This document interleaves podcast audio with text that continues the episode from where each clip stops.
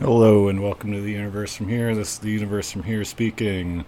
As per usual, I do not have a script for this introduction. I have a script for the show. We just kind of shoot from the hip, play it loose. All right. So I interviewed a YouTuber named Patrician TV. I will leave a link in the description on this podcast. Uh, he made a video about the game Morrowind from the Elder Scrolls series, which I'm a big fan of, and I made it a point to reach out to him to see if he wanted to talk more about his uh, thought process behind making the video, and we delve into other topics stemming from that, but.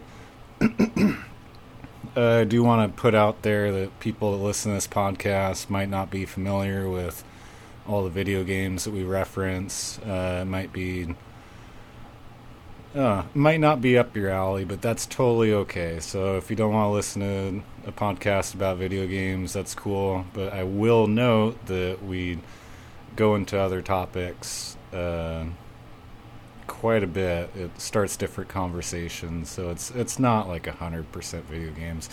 Uh, if there's anybody new listening, this is not a video game podcast, so my apologies if that's what you're looking for, but this is just not it. So, anyway, uh, basically, this podcast is just about shit that I'm interested in, to be frank. So, my name isn't Frank, though. I'm the universe from here, so we can just go from there.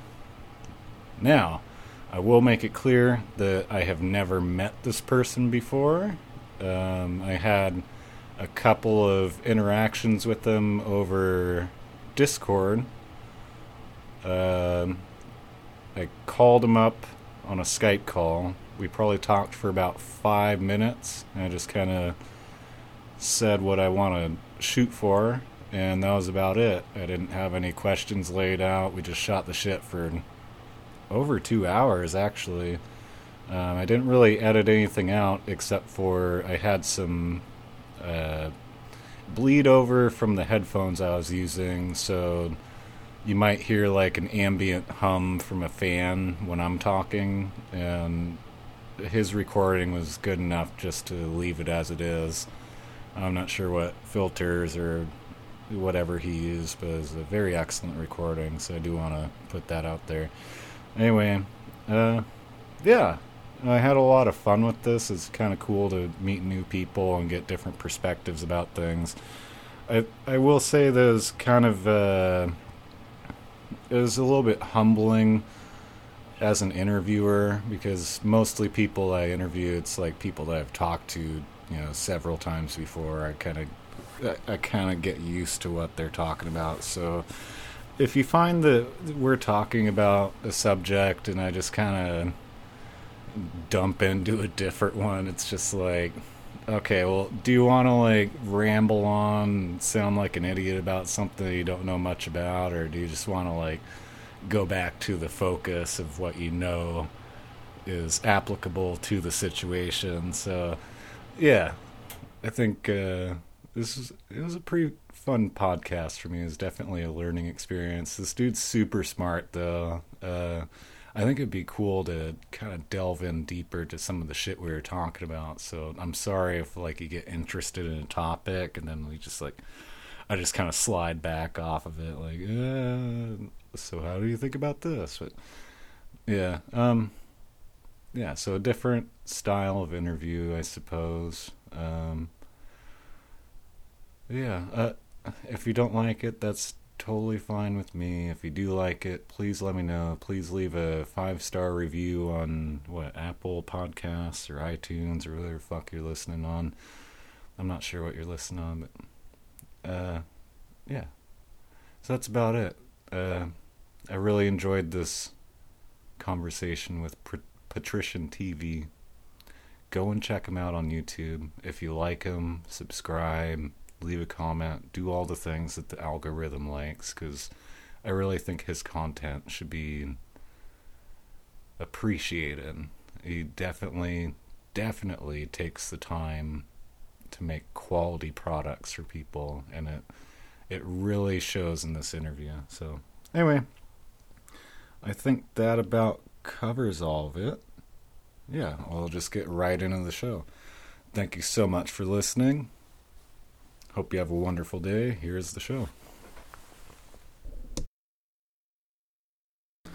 Hello and welcome to the universe from here. I'm joined by, er, do you want to say your YouTube channel? Uh, yeah, just say Patrician TV. You can shorthand it as Pat. I've done that a few times. Okay, so you are a YouTuber that I recently found that did a seven-hour-long, uh, I don't know what you'd call it, like a video essay or dis- dissertation on the game Morrowind from the Elder Scrolls series. Um, what would you like to talk about today? Uh, well, we can kind of get into motivations about why I did it. Um, okay. Yeah, you mentioned dissertation. Uh, so I remember reading that dissertations are usually around like 60,000 words because there's a presentation element to their nature. Um, so my video was closer to like 90,000 words, which is just like a normal novel. Um, with a lot more video editing, obviously, but I've been compared a few times to like really epic writers, and that's not accurate at all. I don't think people have an accurate idea of length in relation to word count. Okay. And um, I don't I don't know. Oh, that's just defining a word. Uh, I'm not even sure how I'd define dissertation, but anyway, it, it's easily a video essay. Um, mm-hmm. So I actually I've been wanting for a long time to break down a lot of the stuff that you were talking about in Morrowind, and uh, I kind of had a similar thought as to how it would go, and it, I think it looks like something like what you did. So I feel good that somebody else out there took the time to fucking do it. So yeah, uh, that, that's kind of why I reached out. I was just want to. I think that you know, there's see what was on your mind about that. I think people have a lot to say about the game, and I think that there's something that's unresolved about it, and I it's probably the fact that it's a unique formula that hasn't really been explored a lot.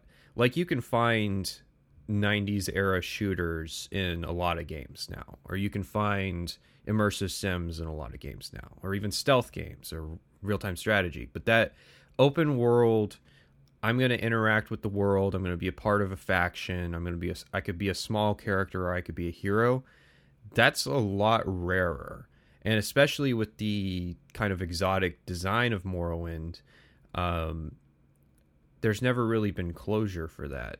And so that's why I think there's such a rabid fan base that's just ready to watch anything Morrowind that has even the slightest bit of effort put into it.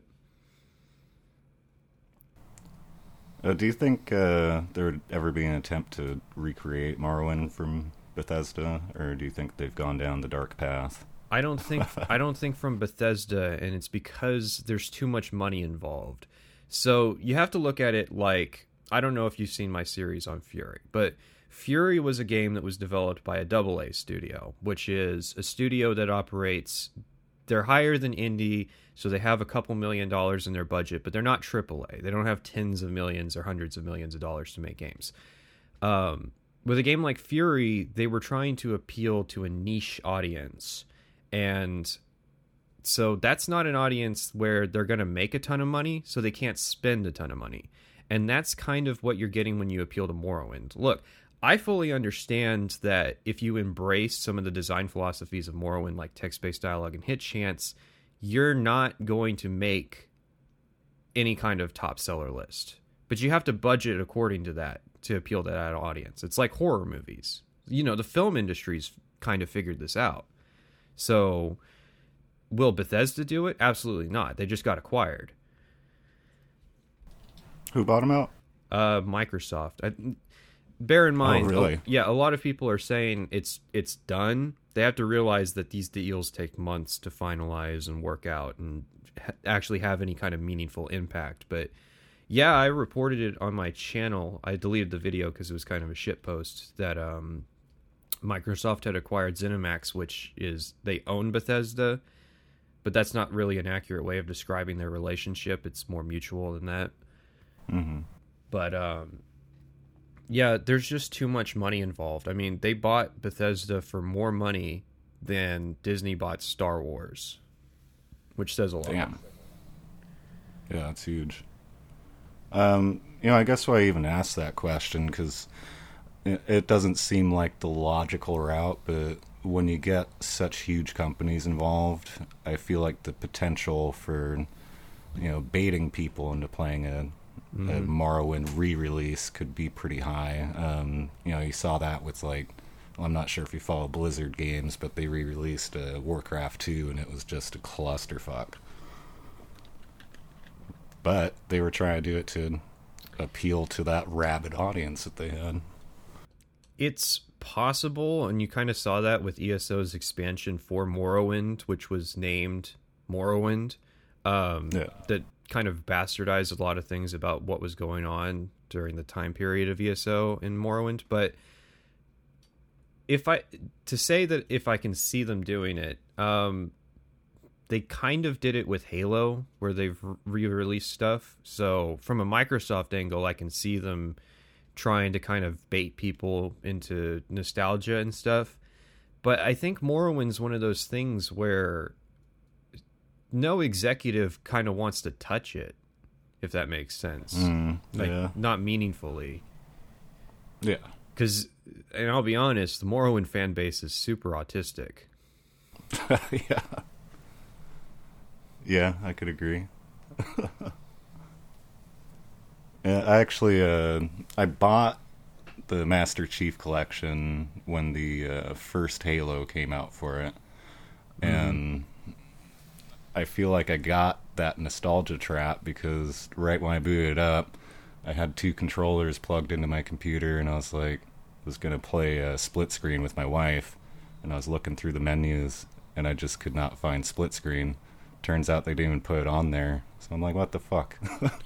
Yeah, um, they kind of when I, I mentioned the Halo remaster in one of my videos, and somebody criticized me for it, and because I said it was kind of a good thing, and I do consider elements of it to be a good thing, but they did drop Yeah. stuff from the original formula that made it work, and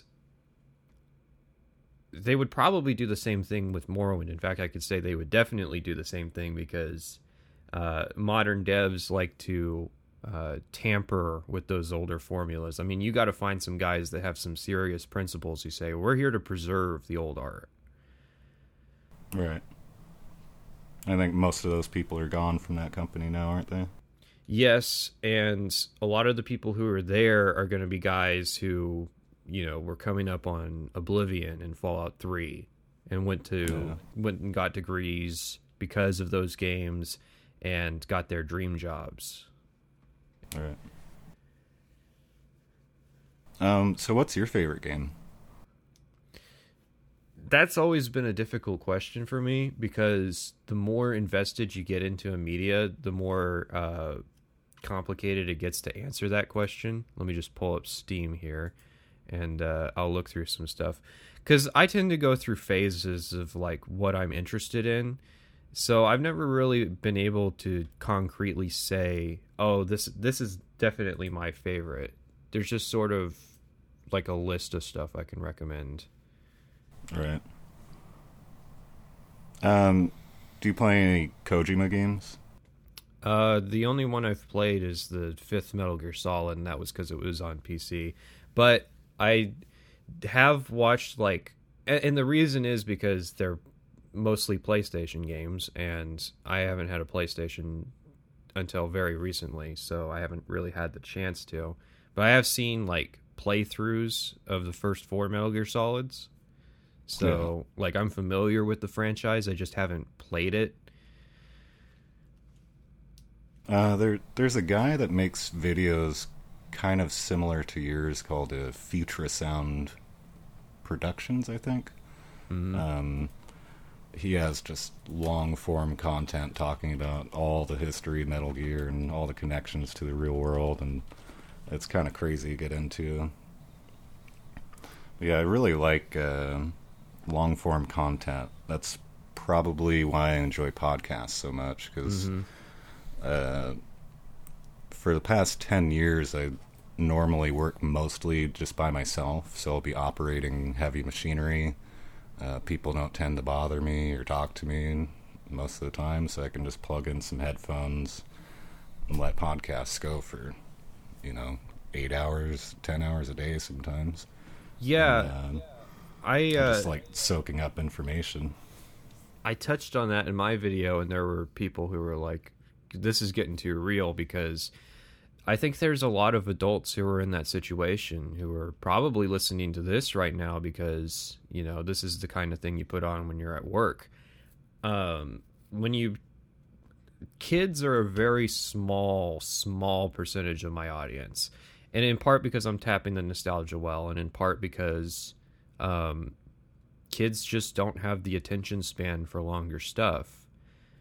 So when I was a kid, I mean, I wasn't interested in this kind of stuff, but this kind of stuff also didn't exist. Um, I was kind of around when Matthew Matosis first put out his like five hour long Dark Souls video, like six years ago or whenever that was. So, and there was always kind of this stigma against long form content.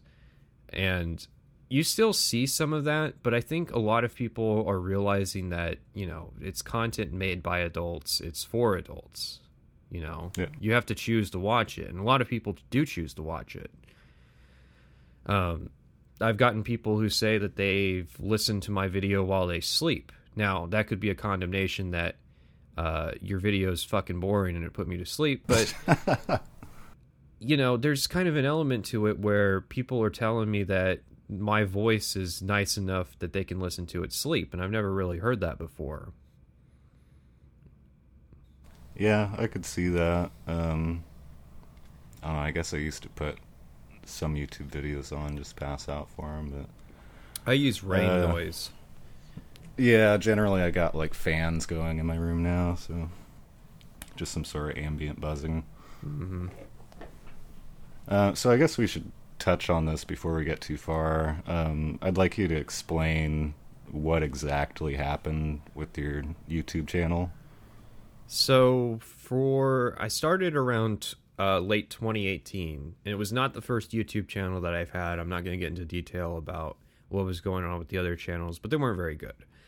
Um, I got started with game analysis with Fury, and actually I got started with uh, Skyrim of all things years ago, and I released a part zero that was like 20 minutes long of a Skyrim video, and it wasn't very good, and nobody saw it, and I'm glad for that. But it kind of informed what I was going to be doing and what I was going to be perfecting that year with the Fury videos, which was um, I learned a lot of things about structure. And I guess I should say, I've always been inspired to create by things I enjoy. Like, uh, I tried drawing because I like drawings and I wasn't very good at it. I tried making music, not very good at it. I drum now, I'm decent, but not great. But, you know, you can see this pattern in my life where I'm trying stuff that I like and I'm not very good at it. And so eventually I decided that I would try making videos. And it turns out that I'm a lot better at making videos than I was at anything I had done before that. So I started with the Fury series and got maybe like 200 views. Um, Fury's, like I said, a niche game. It doesn't really draw a lot of attention. And it was split up into parts, so it didn't even have the appeal of, like, oh, look, this guy made a two hour video for the next two years, I would spend my time kind of honing my craft. And I like to think that you can see the progression of how I was as a YouTuber throughout my videos, even through the Morrowind series.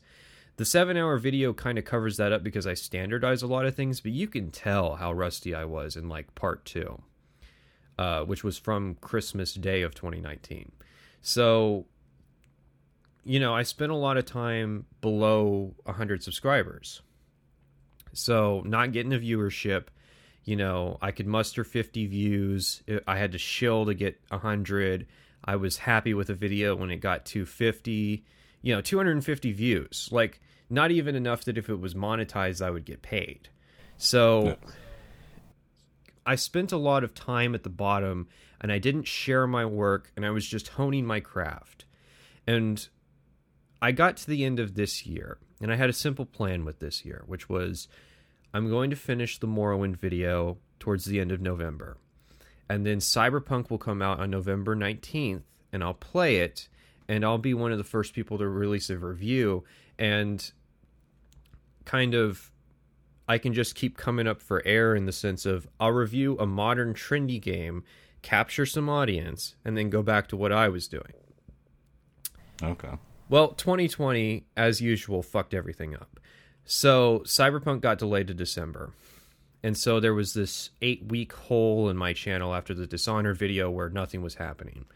And I released that final Morrowind video, which was a compilation, but also an edit. There was a lot of work that went into the audio engineering. There was some color correction. Um, there was some script redrafting that happened. I rewrote an entire section. So it's a lot more than just I, I put the parts together. But I released that and it got like 40 views on the first day.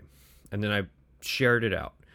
And it caught on. And it's because, and I attribute it to this, it's called a quick retrospective and it's seven hours and 53 minutes long. That's just funny. And there's a lot of people who think they are funny, you know, kind of coming in and leaving comments. And if even like 1% of those people get stuck and end up watching the video, you know, that, there's a lot of watch time in that. So you, then YouTube went crazy.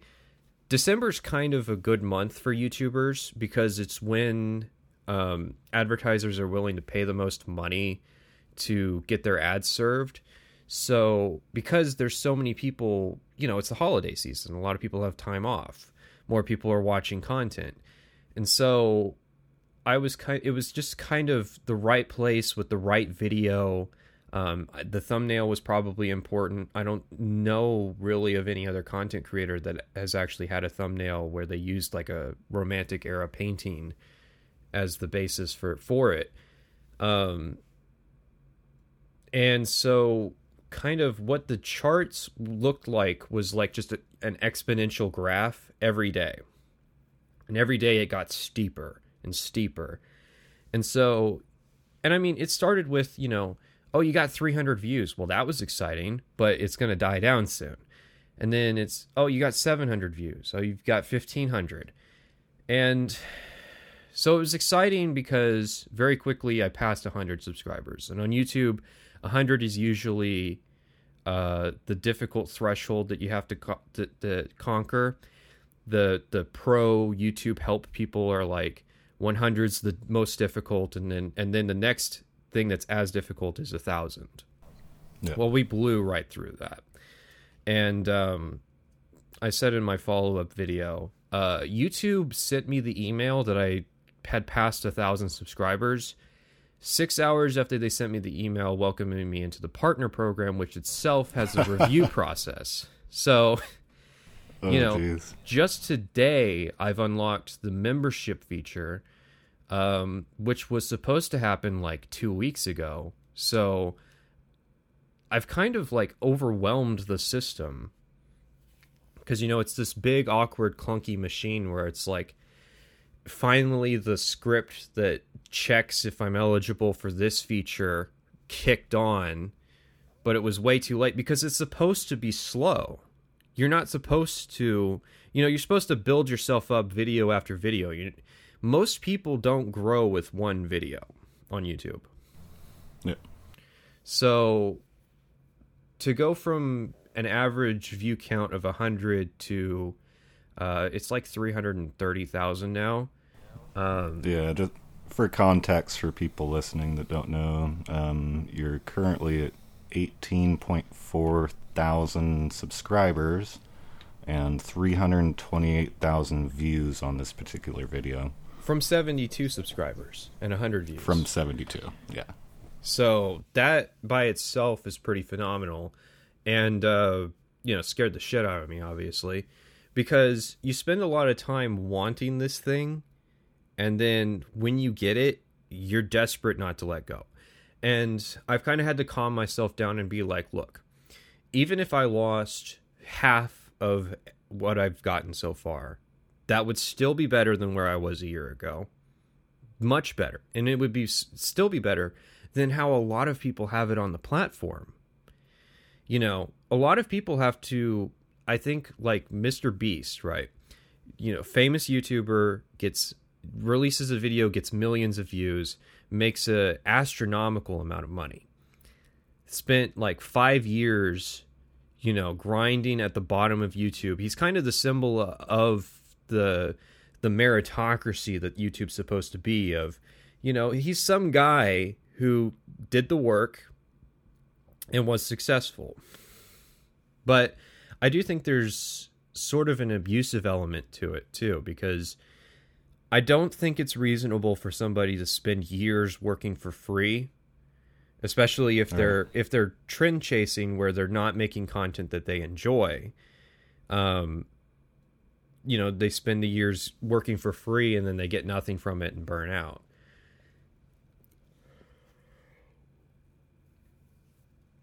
Um, so, do you have a plan going forward yet, or are you still just getting your footing? Like, what the fuck is going on?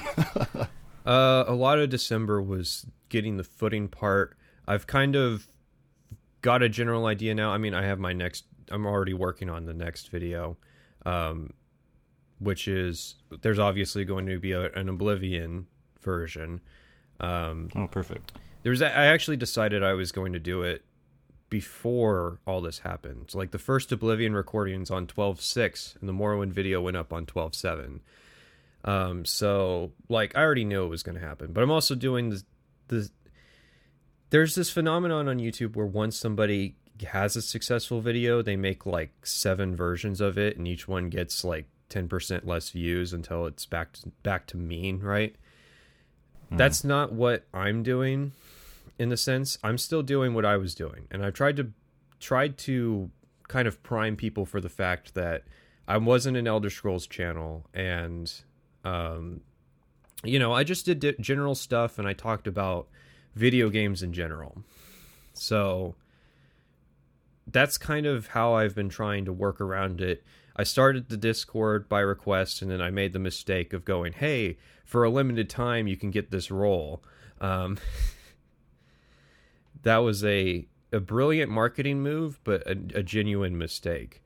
Um, oh, what what's the role? It was I'm the familiar with that. It was the patrician role. If you join the Discord on the first 24 hour if before the follow-up video and the first 24 hours of the follow-up video if you join the discord you got a special role it doesn't do anything you don't get part of a special channel or anything your name is just green on discord well oh, okay it's a brilliant marketing idea because there's so many people that have this fear of missing out that they're like, I got to get in, you know?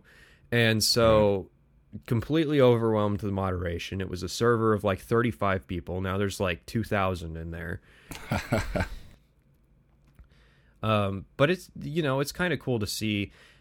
I think there's a lot of people who are, you know, younger than me who would have that happen to them and would just be, you know, freaked out because um, they're they wouldn't be comfortable with all these Morrowind fans kind of coming in and being autistic as Morrowind fans are and having uh, violent discussions about politics. Which, by the way, to date this, the day after I released the video, so the prime time of when people would be joining the Discord server, uh, Washington D.C. was having a state of breakdown, and the Capitol building was being stormed so that was constructive to what was going on in the Discord server. All right. Yeah, that's a pretty interesting event. Uh, we don't need to get into that, but I think definitely everybody no, in the but, world was watching. but it def- it does inform kind of the energy that people had at the time, and people are you know oh, I, I, I see, can yeah. I can tab over the Discord and see the massive argument that's going on over there right now. So and I think that's going on everywhere because I yeah. think that you know people are politically incensed. Now, I am only political when the media I'm talking about is political.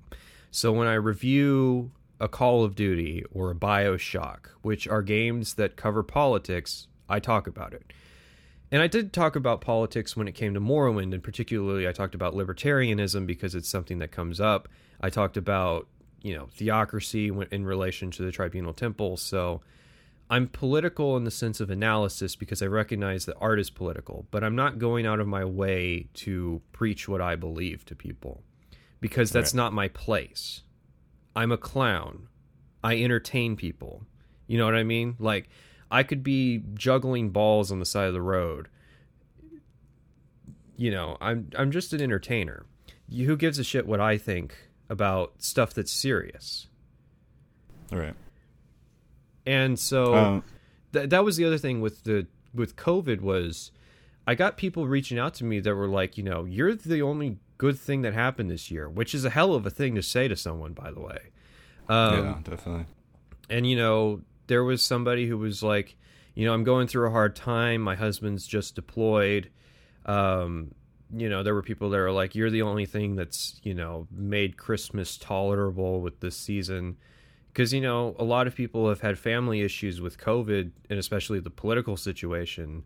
Because, of course, you can't live in a household where you disagree with somebody, God forbid. But you know, it's kind of our role as entertainers to kind of distract people from what's going on and not make a big deal.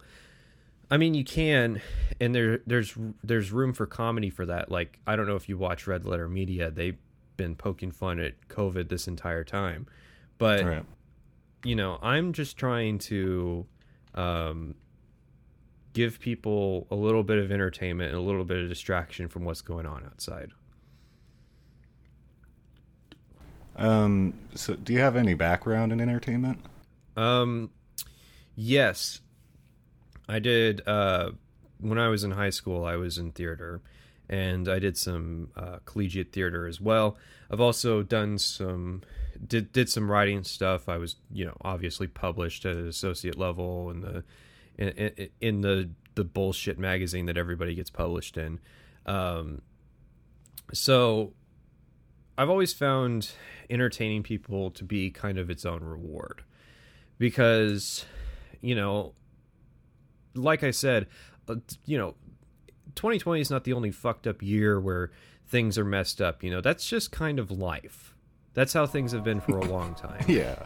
So you know the the idea that like hey come to this theater you can watch us put on a show um you know that that'll be two hours that you don't got to think about how you know expensive health insurance is.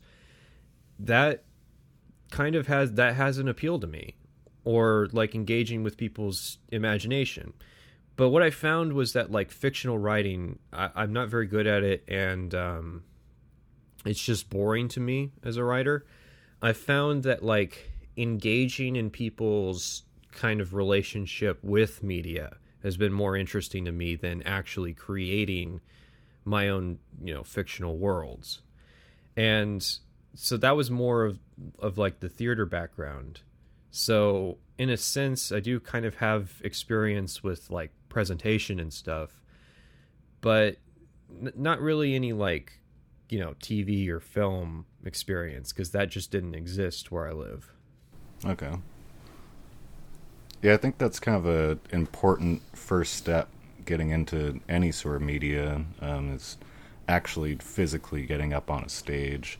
Mm-hmm. Um, is I used to play, well, you know, like what middle school or something through high school. I was always in uh, some sort of choir band class type thing, and I ended up uh, forming bands with different people, and this was kind of as the internet was just starting to pick up steam and people were just starting to get like smartphones and stuff mm-hmm. um, you know we'd hand out flyers around town saying hey we're renting out this grange hall like come and check out the concert and we did enough to where i think the biggest concert that we organized they played had 500 people it was like at the capacity of the building that we were renting I think any uh, entertainer is obligated to stand in front of 500 people and try to make them laugh or make them feel Yeah, right. something. Yeah. Like, you don't understand kind of humility until you look out into a crowd of 500 people. And uh, Yeah, I would definitely you, you have to that. fucking dance in front of them. You know what I mean? Yeah. Yep. Yeah, I was dancing around like an idiot, fucking Mhm. singing and playing guitar and shit for No, sure. you should have seen some of the costumes I had to wear in front of people. And one of the highest compliments I got was as an actor was, um, you know, I saw you up there, and you weren't anything like the person I know, which I is a really good compliment as an actor because it means I was successful. Yeah. And um, I think there are a lot of people who are kind of you know amateur entertainers who've never experienced that. So if you are one of these people who are interested in making it big online, you might consider you know joining like a college production of or, or your local theater house of, of just some kind of show. And even if you're a background character or a side character doesn't have any fucking lines, just getting in front of the crowd um, might be a, an important learning experience. Definitely. Of course, who the fuck can even get in front of a crowd th- these times? What, what the hell am I talking about? Yeah, but I think that should definitely be changing. I mean, It ought to ease up. some I I had an idea which was like you could I, I don't know if you're familiar with StarKid. They're No. a Chicago theater troupe that does um they're a YouTube channel too and they record their uh their the musicals they put on and the, you know some of them are it's hit and miss but some of them are really good shows that I would recommend and I think there's kind of an opportunity for uh, a theater troupe to kind of step in and go, hey, we're going to live stream our, our performances on Twitch and we're going to post them on YouTube. And every night on Twitch will be a little bit different with our show. And so instead of relying on like in person, hey, come buy tickets, it would be, you know, there's a lot of money to be made from fan donations who are just excited to see your show. And it would get around that in per that need for in person kind of participation that um you're probably not familiar with how the theater industry is kind of suffering eh, before COVID even happened uh, with attendance and kind of getting people interested, and that's why ticket prices went up, which didn't. Uh. I, I could imagine that, um, seeing how most people just get their entertainment off their phones nowadays. Mhm. Um, Yeah, so going to see a bunch of people dressed up in lycra and singing about cats is not not the most not the most engaging use of time. yeah. I mean, there's something to be said though for actually having a bunch of people that are going there directly to see the specific thing. Like everybody has has the same energy in the room, and that really contributes to what the performance actually is. Um, that's my only problem with like say live streaming stuff. Uh, I've heard of comedians trying to live stream their stand up stuff, and it just think- doesn't seem appealing to me. But I think that's like the crucible of how how good of a comedian they are is can you entertain a group of people when they're not surrounded by friends? Because there's this kind of concept with video games where it's like, yeah, we recognize that Call of Duty's pretty shit, but the reason we play it is because all our friends play it. And so Yeah. when you're with your friends, y- your judgment of a game tends to go up. And um, so I think it's the same thing with comedians, you know? I think it's a lot easier for a comedian who has a crowd in front of him to make people laugh than a comedian who's, you know, just talking into a microphone. yeah. Because Yeah, I think uh, the true challenge is when you got seven people in a room who have no idea who the fuck you are, trying to get them to laugh. oh yeah, uh, bec- and that that's kind of the same thing too. I think like a new comedian would have better luck with a crowd of 500 people than a crowd of five. yeah, I could see that for sure. Yeah, so uh, what was behind your name choice? Are you So there's are you try are you going to be a Roman aristocrat one day? So there's kind of this old meme and inter- inter- image board culture when it comes to media, and it's uh, uh, you're probably familiar with tier lists. Um, yeah. This so this predated that, and that's where kind of the concept come came from. But you you would just say like, oh, I played Morrowind, it's God tier, or I played you know some other game and it was shit tier, and so yeah. there kind of came there, there's the patrician and plebeian divide. Um, which was just kind of a pseudo intellectual way of saying this is patrician music. Only only elitist, you know, big brained boys listen to this kind of music or play this kind of game or watch this kind of film.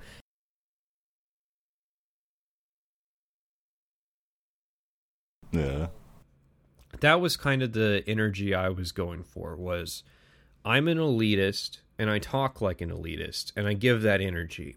I'm going to lean into that and um it wasn't even like a historical thing. Like I've learned more about the history of Rome and running this Discord channel than I actually knew before all this took off. So yeah. like you know, history history was never never the thing. It's just it, it's kind of like an interesting, you know, name that says "fuck you, listen to me." I like it. Oh, you definitely I don't want to come off the wrong way, but I feel like even just talking to you now because, well, we've never met in real life or anything. Mm-hmm. This is actually the first time I've ever talked to you, just for people listening. Um, I feel like every answer you're giving is like cold and calculated, even though it hasn't been rehearsed at all. Yeah, that's because I tend to sp- I tend to spend a lot of time thinking about what I'm going to say before it happens. So like when you proposed this, I was like, okay, what's he probably going to ask and can I kind of anticipate that? And so I was kind of ready for some stuff. But, you know, as much of an asshole as the as the meme of patrician is, um, one thing I try to get across is that I'm honest and I try to be humble about things. I try to recognize yeah. that as a YouTuber, I have it. I now have it a lot better than a lot of other people, and um, even as a person, I tend I really have it a lot better than a lot of people, and it's not my place to kind of come along and be like look at these fucking losers at CD Projekt Red for putting out Cyberpunk 2077 in such a broken state. That's not why I'm here. That's not what I'm trying to do. And so that's what some people appreciated about the Cyberpunk video was I secluded myself from the media to make that review and gave as honest a take as possible. And I think people recognize honesty more than anything. Yeah. Yeah, I recognize that for sure. um Man, one reason I wanted to or they asked you earlier about the Kojima games Mm-hmm. Um, have you have you seen reviews on Death Stranding? Yes, I have. I'm familiar with White Light's own seven hour uh, review of Death Stranding. Um, so it's an interesting looking game. I haven't played it. Um, I wanted to play it because there's some multiplayer experiences where you got to be there for the first month for you, for it to be glowing. And so I feel like if I join now, I'll be missing out on the experience of of its that game's multiplayer, but it looks just uh, like I a... wouldn't say so because uh, okay. it it recently went on sale. I think for like twenty or thirty bucks, and I was looking at like the Humble Bundle store, and it was the top selling one for like two weeks or so. Um, I I played it over Christmas, and there was mm-hmm. definitely a lot of people online at the time while I was playing it. Well, and I was wor- actually playing on PS4. I'm not worried about population. I'm more so worried about missing having missed the boat on like cuz in that game you everything's connected by a network and um you know, you can tell I'm talking out my ass here and just kind of saying what I've seen. Oh, you haven't played it yet. Yeah, yeah, of course. So you know everything's connected once you connect to the network you start seeing other people's contributions to the world. And i feel like i would have missed that. Like i connect to the network and you know the high the super highways done and all that. And uh so to kind of give an example like rainbow six siege is a game i have a lot of fond memories of. It's total shit tier but um I have fond memories of it because I played it in the first month when people didn't know much about the maps or there wasn't a defined meta to the game. Mm, and that was the yeah. most interesting time because you were going through the experimentation. If you play the game now, you know, you're in for kind of just a stock uh you know, SWAT shooter. So, um even from like not a multiplayer perspective, just like a single player thing, I think I would enjoy Death Stranding just because I enjoy experimentation with like mechanics and like that. It's obvious that when Kojima sat down and drew up the design documents for that game, he was like, "What's topical right now? Walking simulators. Okay, can I take a walking simulator and make it interesting?" Like that feels like what his thought process was, and I kind of I have to respect that. Um, I find Kojima interesting because he's such a polarizing figure. Yeah, definitely. Like there are people out there who vehemently despise Kojima. Yeah. Uh, I was really surprised uh, by Death Stranding because actually I bought a PS4 specifically to play that game.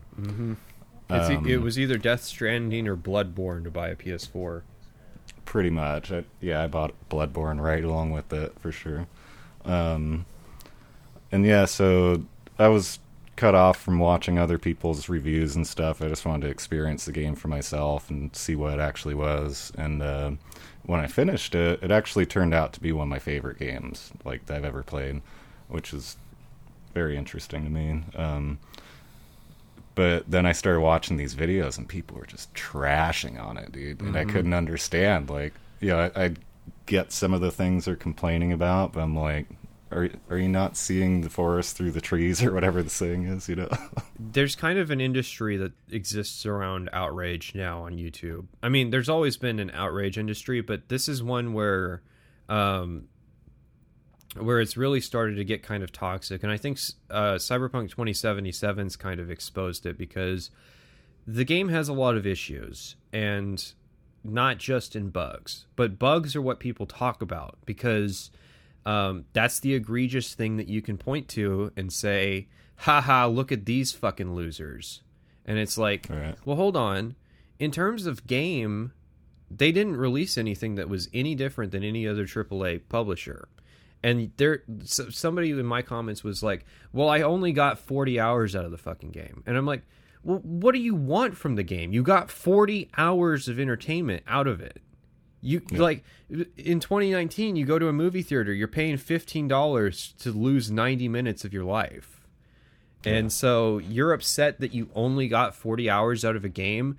You know, you go and play the single player of any other game and it's only like 8 hours or 12 hours long and you know, it's also buggy and a mess. And so what I've kind of realized is CD Projekt Red has been hung by their honesty. That's kind of the phrase I've coined to describe this because unlike everybody else who downplayed the bugs, who shifted the blame, who used every trick in the book to lie their way out of responsibility, CD Projekt Red kind of took it on the nose and said, "We're going to do the right thing. We're going to hand out refunds. We're going to delist it from, you know, the PS4 store page."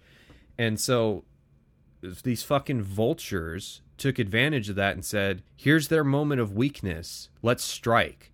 This is why Hello Games disappeared for a month when they released No Man's Sky before they made their statement. Um, you see the same thing happening on YouTube too with the all these pedo scandals, right? Some guy fucking sends pictures of his dick to a kid, but because he lies and manipulates his way around the response, he's fine.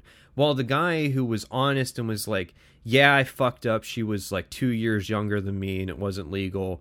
You know, he's getting hung by his honesty. He didn't lie his way out of the situation, so he's getting the worst of it compared to the guys who lied. And Right. so that's what kind of seems really scummy about it to me is that people are being honest and you're taking advantage of that. Yeah, that's a complex issue. Um, it's almost like, well, I think people are really getting addicted to you know getting like internet points and mm-hmm. you know a place like reddit is essentially by design exactly what what what that's doing i mean like you literally get a number next to your post based on how many people interact with mm-hmm. it and uh, i don't know there, there's just nothing tangible. It's like you don't actually get anything out of it. It's just like a serotonin boost or something. It, right and at least i can say strange. that at least i can say the youtube outrage people got paid. The people who go on reddit or on facebook or on any of these sites and just you know they don't contribute anything meaningful. They're just you know posting. What are they getting out of it? Um and i know what they're getting out of it. You can sell your you know successful reddit account to marketing firms or um oh really yeah no there's a trust me if if there's a social media there's a way to profit off of your internet points. Hmm. I didn't really think about it like that. Mm-hmm. So I actually got a sponsorship offer recently, and it was something that was completely unrelated to my channel. But um, you know, I thought it was interesting. Like, there's a there's a whole crowd of people who are on YouTube just for the monetization aspect of it. Like, do you know what YouTube mon or automate automation is? No. It's the idea of I'm going to pay a freelancer to write a script. I'm going to pay another freelancer to voice the script, and I'm going to pay a third freelancer to edit the video. And then I'm going to make more money than I paid the freelancers to have the video on YouTube. And there's a lot of there are a decent number of channels out there like that. And there's um, these guys who kind of sell that idea. So the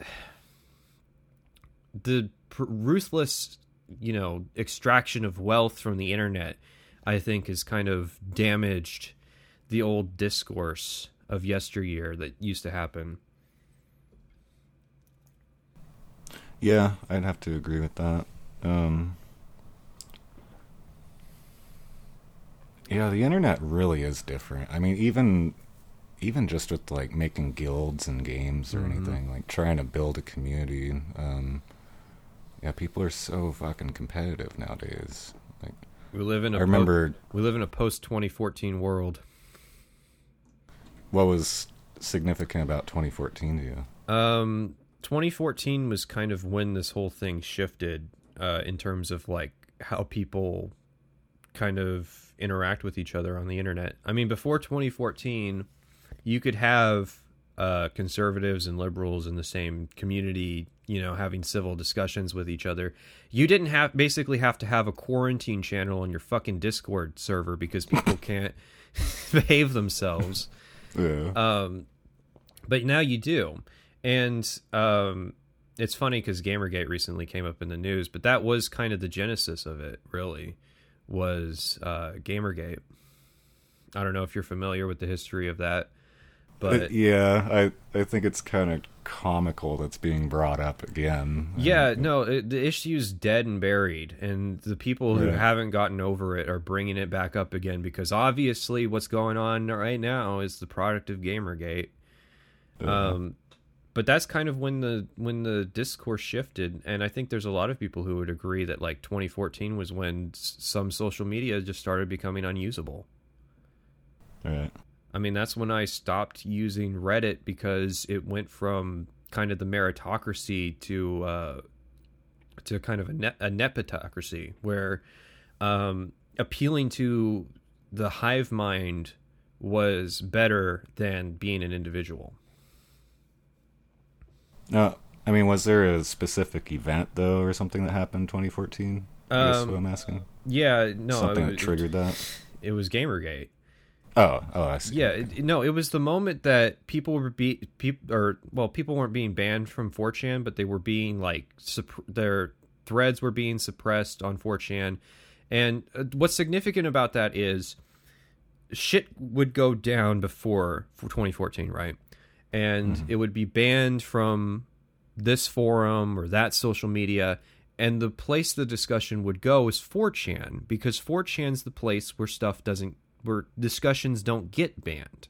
So yeah. for that to happen there was an indication that there was some deep seated corruption that was going on on the internet, and that was kind of from 2010 from Occupy when this stuff when the this sort of idea became normalized to 2014. The, these kinds of people, these authoritarians, uh, started to really infiltrate communities. And by the way, I don't just mean like authoritarian right or left. I mean just authoritarian in general. Anybody who gets their Yeah. kicks off of telling other people what to do. Yeah. Um, they were infiltrating communities and taking up moderation positions, and um, so it got banned from 4chan. And I think that was the turning point. Was um, if we can't have a civil discussion about what's what, the the facts of what happened in that situation without some moderator getting pissed off and banning everybody, then that's the civic breakdown. And I think that's when people stop acting in good faith. Right. Yeah, um, that that's a big goal with this podcast is just being able to speak freely and not have to worry about you know being targeted or censored in any Mhm. way. Um, I suppose that's probably why I, I don't even touch social media. I'd rather only have people listening that would be interested in the topics that I'm covering. So In- interested you know, and open minded. yeah, Yep, that was the old internet way. Um, I participated in the, like I said before the show, the kind of atheist communities on YouTube back in like 2011, 2012, and um, you know it was all about free speech and about about being open minded, and that's that's why my Discord servers run the way it is. You know, I don't have a hardline rule that says this can't be posted here and all that because I still believe in the idea of a free speech space where you know the the merits of an idea are what's important and not a person's status or how many times they can yell slurs in a chat to get attention. which is a very common thing.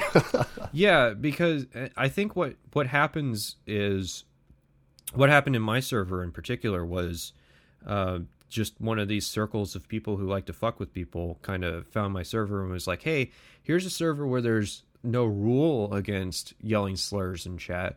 Uh, let's join and start spamming shitty Microsoft Paint images." And it's like the rules were like that because I wanted to be open to kind of all people. And so, Okay. you know, you come along and fuck with it. And you know, trolls will be trolls, but I think it was never overtly political until recently. All right. Um, I haven't actually engaged in your uh, Discord server. I just used it to contact you. So yeah, I don't blame you. uh, yeah, I don't really like any Discord servers that I've joined. I don't either. I only participate in my Discord server because it's mine and uh, people have questions and YouTube comments are notoriously a shitty forum uh, yeah, to e- engage with your fan base. Um, which is really what's important to me, you know, if I can sit down for an hour and answer people's questions or talk to people about stuff, you know, um, that's kind of a big pickup for me. yeah. No, I was, I was actually definitely glad that you did that because uh, you know this podcast wouldn't have happened if you didn't. Mhm. So yeah, I It- really it- appreciate that you. It could have. the There, there was a Twitter account. Uh, see, I don't use Twitter though. Oh, you should. You'd have an easier time reaching out to people. There's a lot of content creators who kind of use it just as like a here's the platform where I engage with other content creators. Yeah. I don't know. I, yeah, I'm kind of mixed up on it though, because one of my big things is I really don't like um talking to people over the internet because I'd Mhm. rather you know sit down in front of you and hmm you know so I could see the expressions on your face and Have a more personal connection. yeah. I feel that. Um, So that that's really what I'm aiming for, but there's definitely exceptions where I'll just want to make the interview happen regardless. Um, yeah. So, uh, where can we go from here? You mentioned libertarianism earlier. Um, do you do you follow or understand many libertarian beliefs? Um, do I understand it? Probably not, but I do like. I try to get a wide spectrum of people that I listen to, and I find that like when you listen when you listen to libertarian content creators, they tend to be the most open-minded and compatible with like a free speech philosophy because yeah. it's literally baked into their coda. Because they're they're on the anarchist side of the political spectrum, but yeah. um, it, it's it, my Discord server is run in a libertarian fashion. And once upon a time, the internet was run in a libertarian fashion.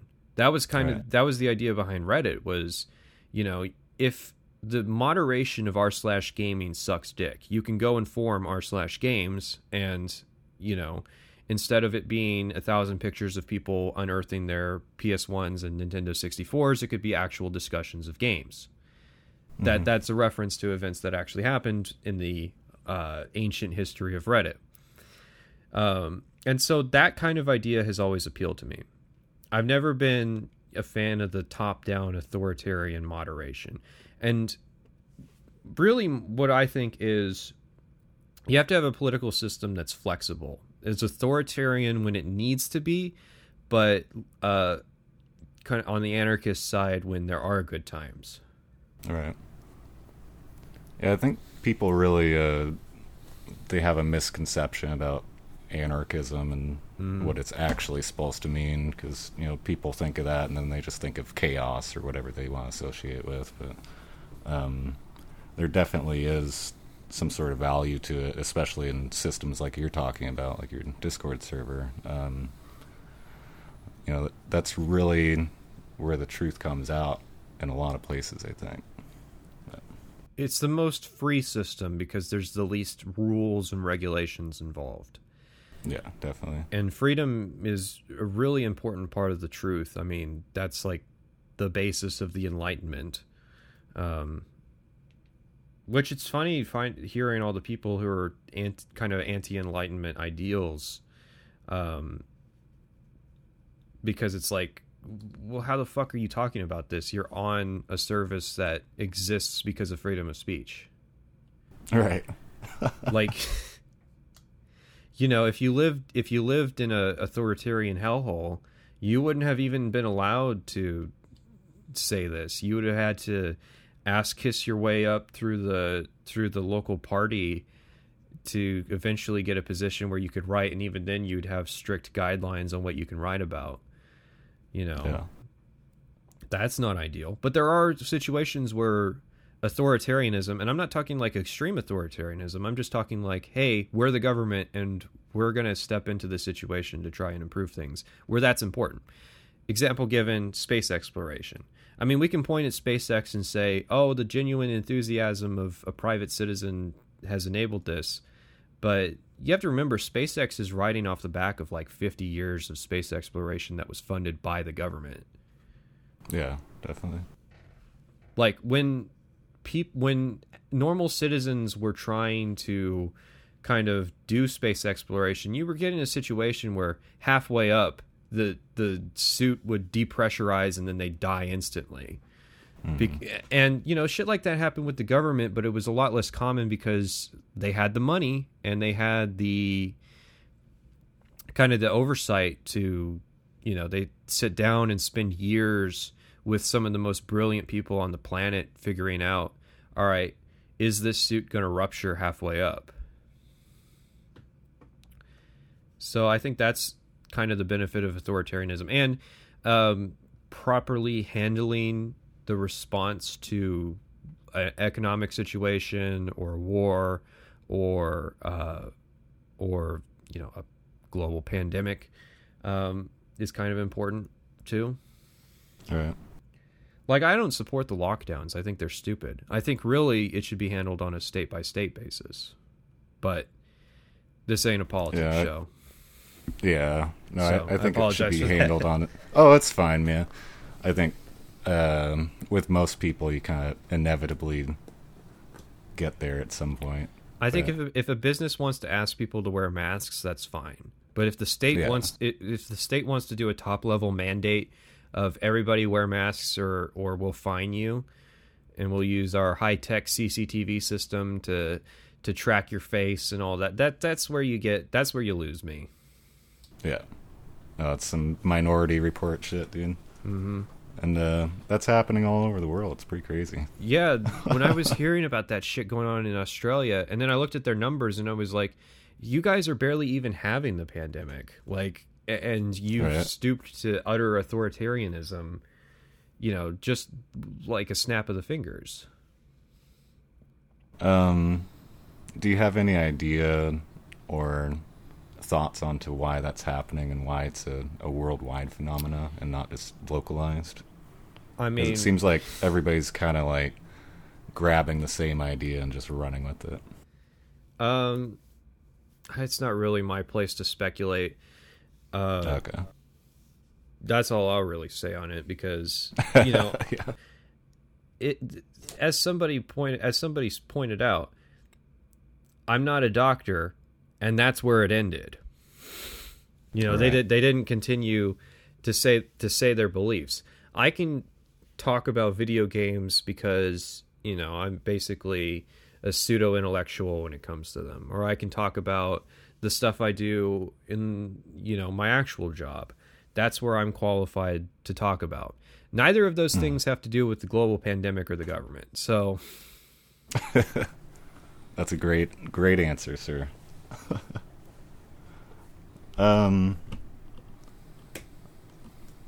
so the transition from uh, Morrowind to Oblivion, did you play Oblivion like when it first came out or not when it first came out. I would say the first time I played Oblivion was around 2009. The first time I played Morrowind was like 2007. I was I was a poor kid coming up. I didn't have access to kind of the necessary hardware or any consoles to uh, to really experience this kind of stuff. So, like I we didn't have a computer that could run Oblivion. We owned it, but you had to turn all the settings down and it was still in slideshow mode. So the first time I actually got to play Oblivion was on the Xbox 360. Okay.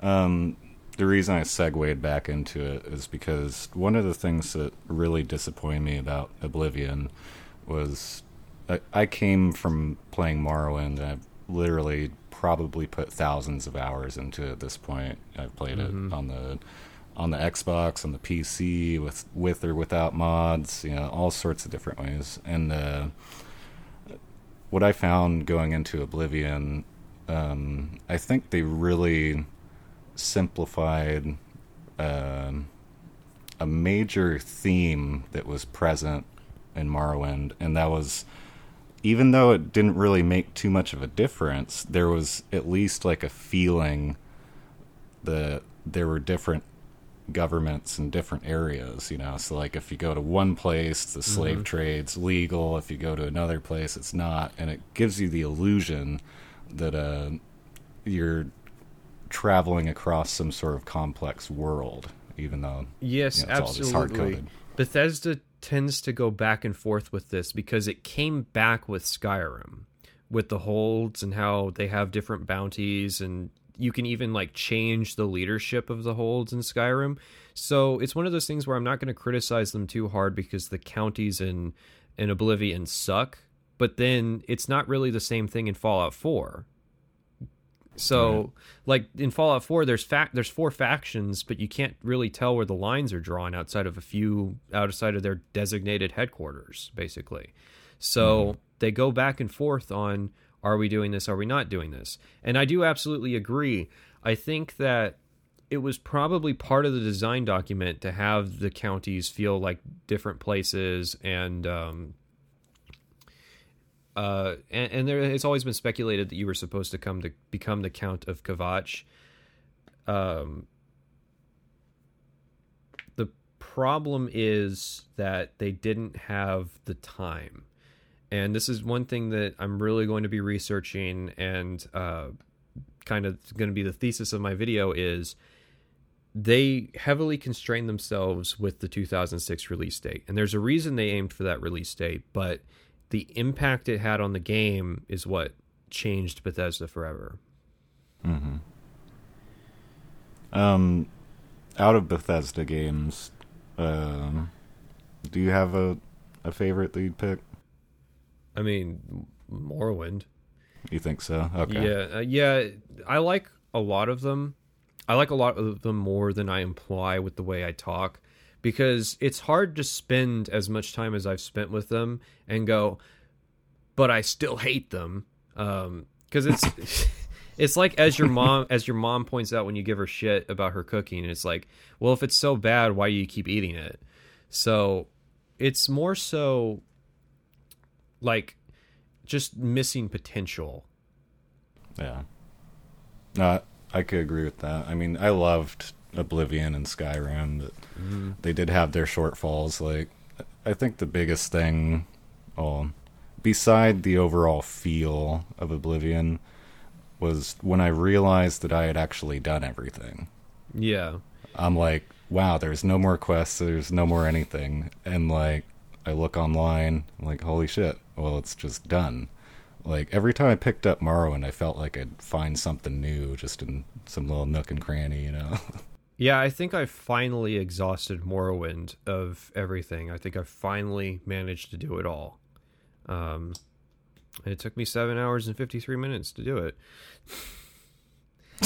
Yeah. But um, with Oblivion, I definitely understand that feeling. And I think part of it is there's a concrete fighter versus thieves guild storyline in Morrowind, as I detailed.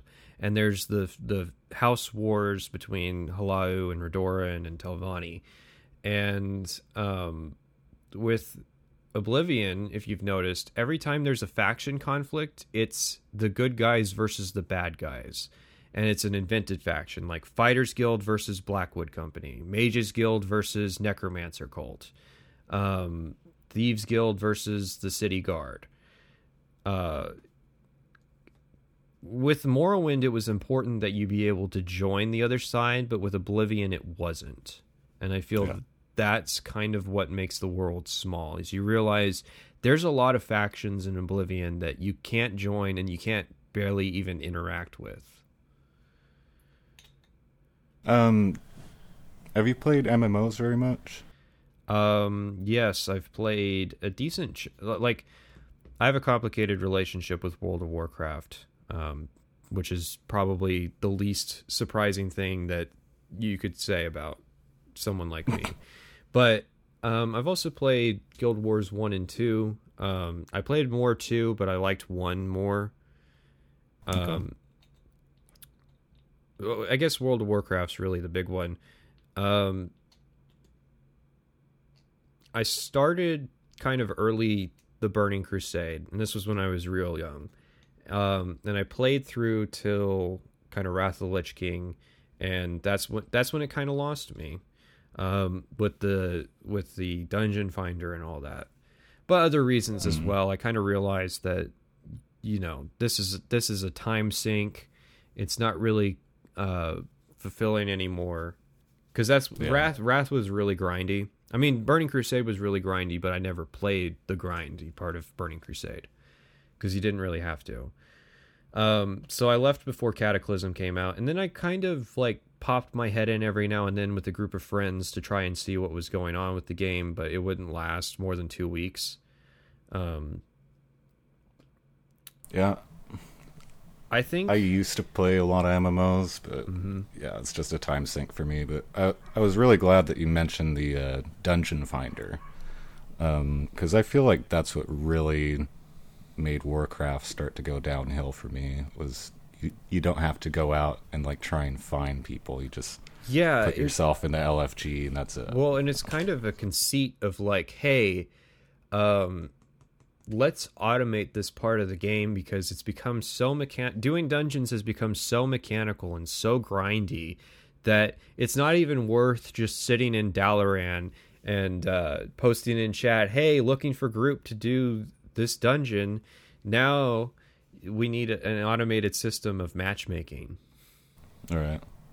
Um, so I wanted to ask about MMOs because there's a few coming out. Um, I can't think of the names off the top of my head, but they're they're truly they're trying to make systems where people can uh, build towns and like establish you know different positions in the towns and trade with each other and stuff. Um, I've always thought that was the way to go. Um, yeah, I mean, Because- Ultima did it before. Mhm. Like, but I was think a long time ago. I think the real system is like you're not the chosen one, you're not the hero, you're just a guy. And if you're a blacksmith, then you should be able to make a make a quest. There should be a system like a billboard system where you just go, "Hey, I need iron ore. I'm going to put a note on the board that says I'll give, you know, 100 copper to whoever can bring me 10 slabs of iron ore." And then, you know, another player can come up to the billboard and see that quest and pick it up and bring you the iron. I feel like that should be the basis of, of an MMO. And I think that would be interesting. And I think it's interesting that those ideas are finally being explored. Yeah, Well, in more detail. yeah. Um, I really appreciate it now, but I'm kind of kind of sucks that it happened so late because now I'm like in my 30s. Yeah, now you- full time, got a family. Now you, can't now you don't have the free time. Yeah. yeah, yeah. Thanks, fuckers. right. yeah, I am glad it's happening though. I I hope more of that happens in the future for sure because people need to. Well, people don't need to do anything, but I'd I'd like to see more community building rather than you know the stuff you're talking about where people are just trashing each other all the time. hmm That that comes from highly competitive environments, you know, and I've I like al- to. I've always kind of embraced the uh, the trash talk environment. I think that there's, I think it's ill will that's the problem. Like shit talking's fine. It's Yeah. when it, it's when you when you hate somebody that it's a problem.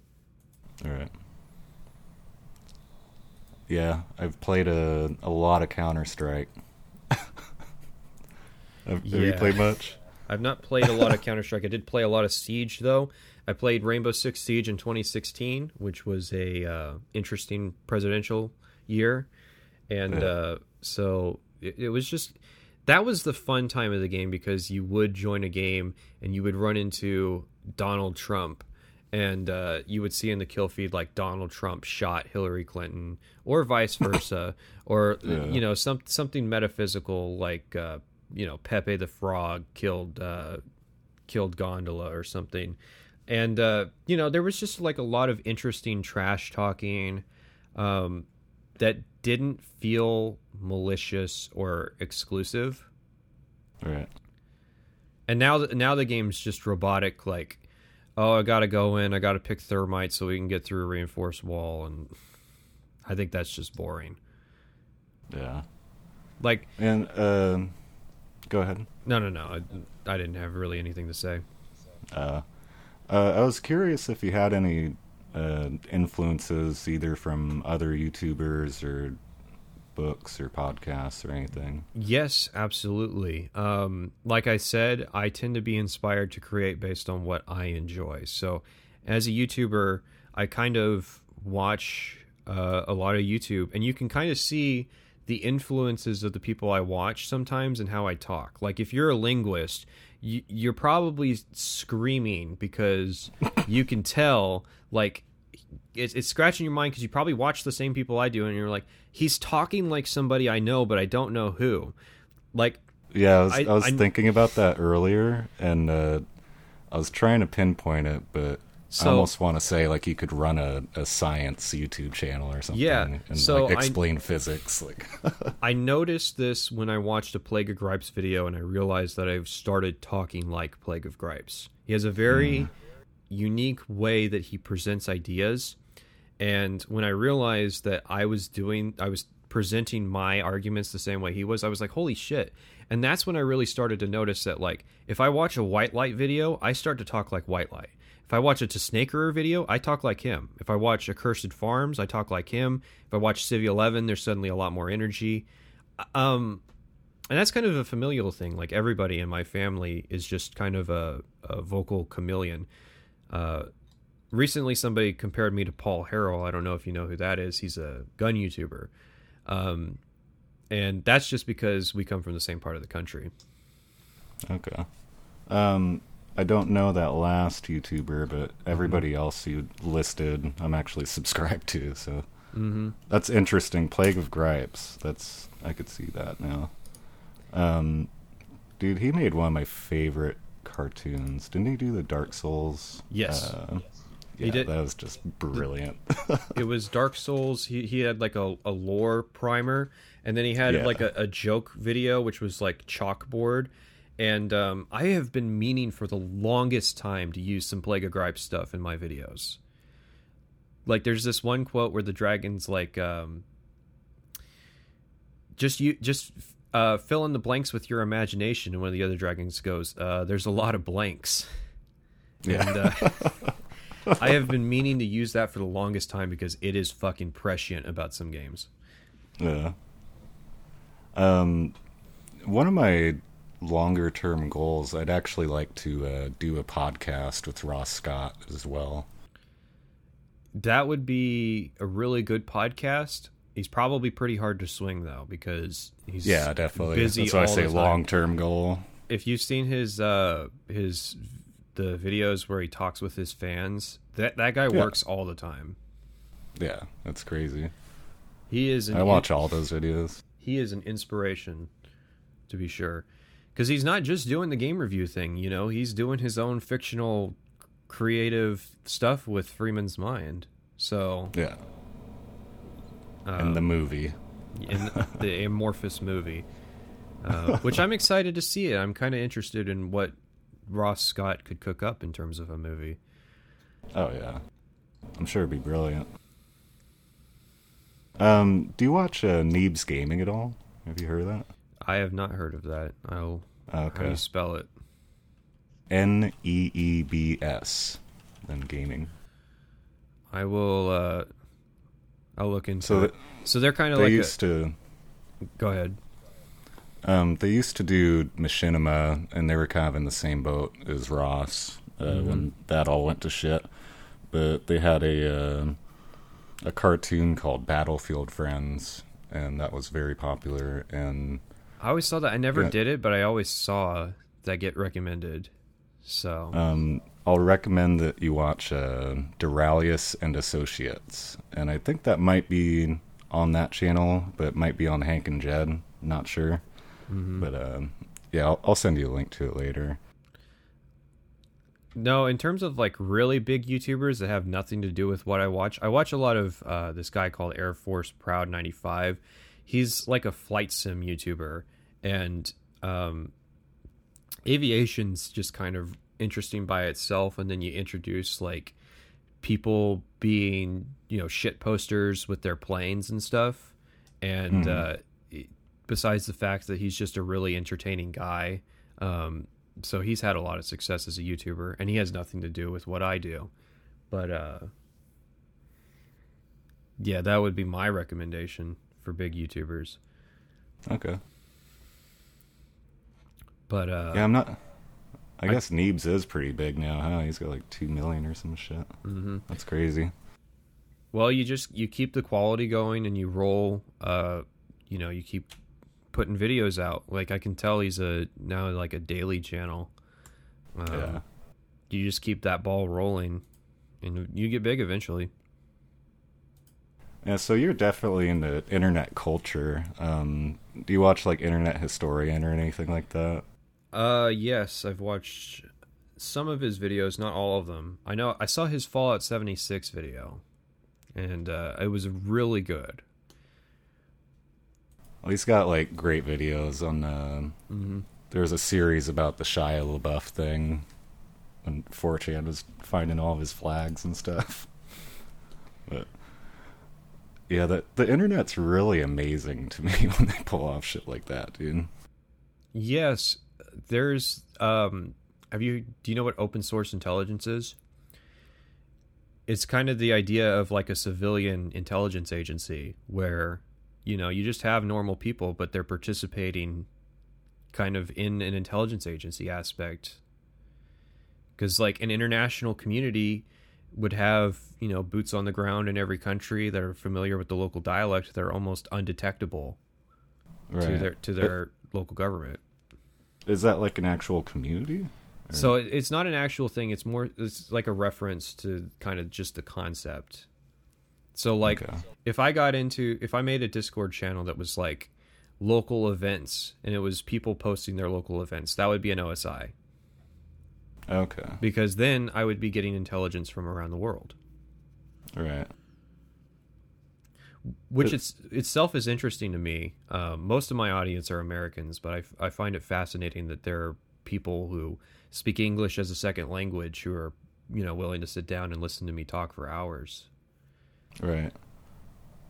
Yeah, Uh, I've got a couple people from different countries, uh, specifically Ukraine, hmm uh, Scotland, and a few people in Canada too. But My my it is it is strange to think about. My big ones are like France and Scandinavian countries like Norway and Sweden. Interesting. Uh, I understand France actually because I do talk a lot about uh, French video games, like Furi. Okay. So um, I've kind of ingratiated myself, and I'm kind of a Francophile to be honest. Hmm. What's that? Uh, Francophile, you said? Uh, that is kind of like Weeaboo, but for France. Oh. That's a good way to put it. so like I've I've studied a bit of the French language and I'm like familiar, be, and it's because a lot of electronic music comes from France.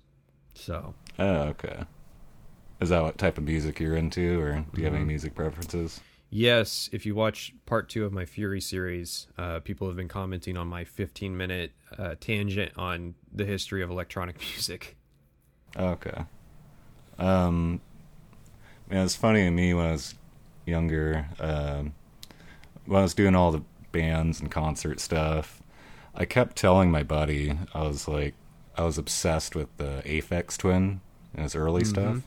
And I said, man, techno music, whatever this is, whatever electronic stuff, this is gonna be the future. And he's just like, nah, I don't think so. And then I think it was a matter of like four or five years later, uh, the whole EDM and rave thing was just exploding worldwide for some reason.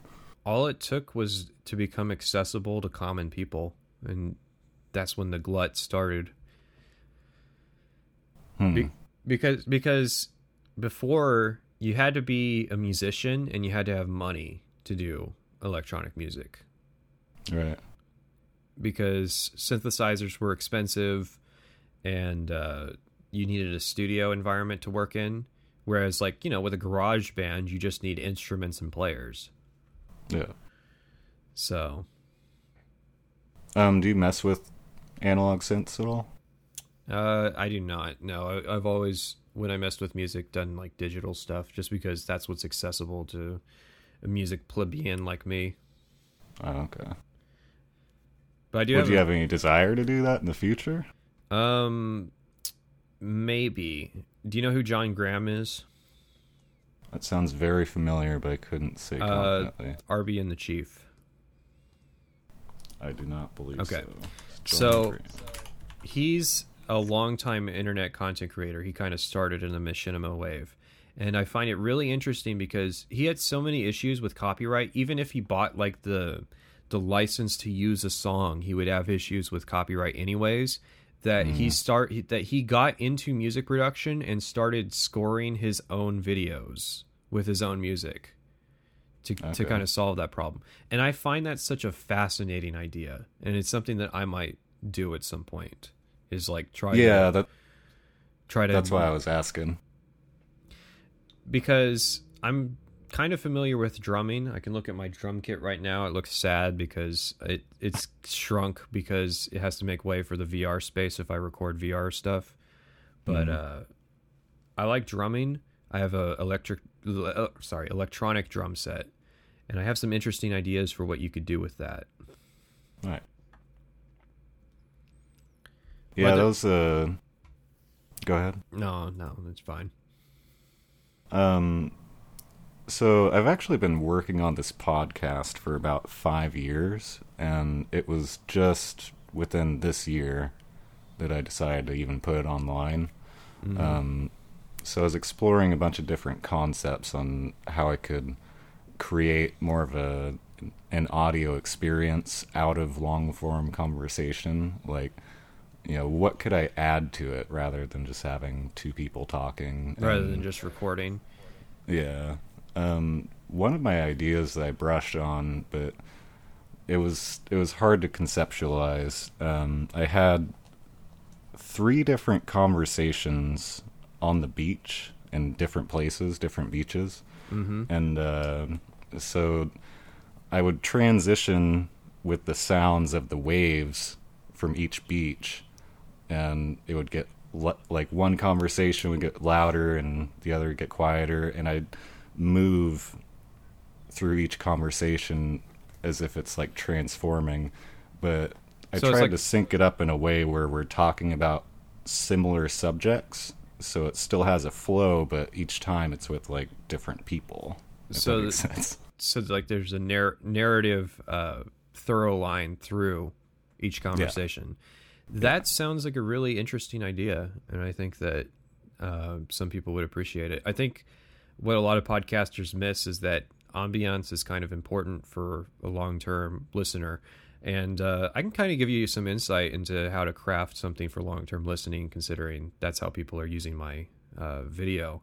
Um, the big thing that people listen for is like basic audio quality and um, so that's clean audio where you try to minimize the amount of noise like i'm not at all in the uh, in my usual condition for recording audio i've got my main computer on its fans are running uh, a lot of background noise uh, i don't have any kind of soundproofing or anything going on so it's not going to sound that great but Same here. when I try to make something that I intend for people to listen to, I put a lot more effort. I use a laptop to record, which makes a lot less noise than the PC.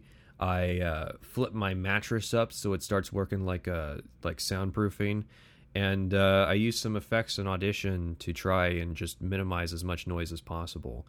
And then um, I don't know how much you mess with like filters and stuff with your audio, but you can use like parametric equalizers and normalizers to kind of make up for the shortfalls of microphones because you know i'm using a $150 microphone it's a decent mic but even like a $2000 microphone isn't perfect at capturing the human voice it has its elements um, a microphone that I'm that everybody has seen, but they don't know the name of it. The Shure SM7B is what Joe Rogan uses on his show. Very popular microphone. Um, very kind of bassy to it. Uh, even that microphone, you have to uh, to modify the sound to make it sound more like what your ears would hear if you were in the same room as the person. So that's kind of important. You have to account for the shortcomings of the microphone that you're recording on. And then I think, like what you said, ambiance is important. I used Morrowind music in my video uh, as as background. I, I think it was probably too quiet, honestly, but um, the main thing is like the energy of the music has to match what you're talking about. So if you want if you want to have like a chill conversation, then yeah, a beach uh, ambience would be perfect. But if you're starting to get into a point where it's like, man, let's talk about some fucking problems, then that's when the that's when like the music has to pick up and start having energy to it. Yeah. So that's kind of my philosophy when it comes to uh, creating an audio experience. Yeah, I like that. Um, dude, to me, I feel like you could just throw the Morrowind soundtrack over anything, though, and I'd love it. It is a very good soundtrack. Very. yeah. I kind of touched on it when I analyzed the soundtrack, but the main thing is the way it uses percussion to control uh, the flow of the music. Because if you notice, a lot of the explore, exploration tracks don't have any kind of percussion or anything. So there's nothing in the background that's dictating the tempo of the song. But what is in the game that dictates tempo is the sound of the player's footsteps as they go through an environment Right. and that dictates the tempo of the song and it actually modulates it based on how fast the player is going the, well the game doesn't the game just plays an mp3 file um, yeah, yeah. It wouldn't be until like Skyrim that they figured out how to use how, how to uh, cut songs into pieces and kind of play an appropriate song for what's going on, which I've always thought was an interesting idea. Uh, have you played uh, Dungeon Siege? Um, I got to make sure that's the one where it's isometric. Yeah. Okay, there's a different dungeon game that I was thinking of. I've not played Dungeon Siege, but I am familiar with it. I know it was scored by Jeremy Soule as well. Yeah. Um, yeah, soundtrack's really good on that, but they don't do the uh, the music doesn't change based on where you are, which is I think kind of weird. I think Ross Scott said that. Yeah, yeah, he made a video about that. Um, dude, that's a really, really good game, and I'm surprised that that concept hasn't been used more. Because, like, if you look for games like that, that's really the only one that I can think of. where you- So, Hyper Run is a game, and um, if you pay like a dollar, you get their gold thing, and you see it's just this small indie game that I have for some reason, right? Um, you can get a like a prototype version of the game, but you can also get access to kind of the software they use for the music because the music is very dynamic in Hyper Run. It's based on what you're doing. So like if you hit a wall while you're driving, then the music has to slow down, and the tempo of the music is based on how fast you're going. So I've always found I'm forgetting what the name of the main software that games now use to kind of do that, but you see it in um, like modern Doom's music where the layers and stuff are added as the action prog- progresses, and that dictates where the song is going. So rather than the old philosophy of let's just record a song and let's play it and let's hope that it matches the uh, aesthetics of what's going on in the scene. Now they have like uh, code level control of what parts of songs play at what points. Hyper Run, huh?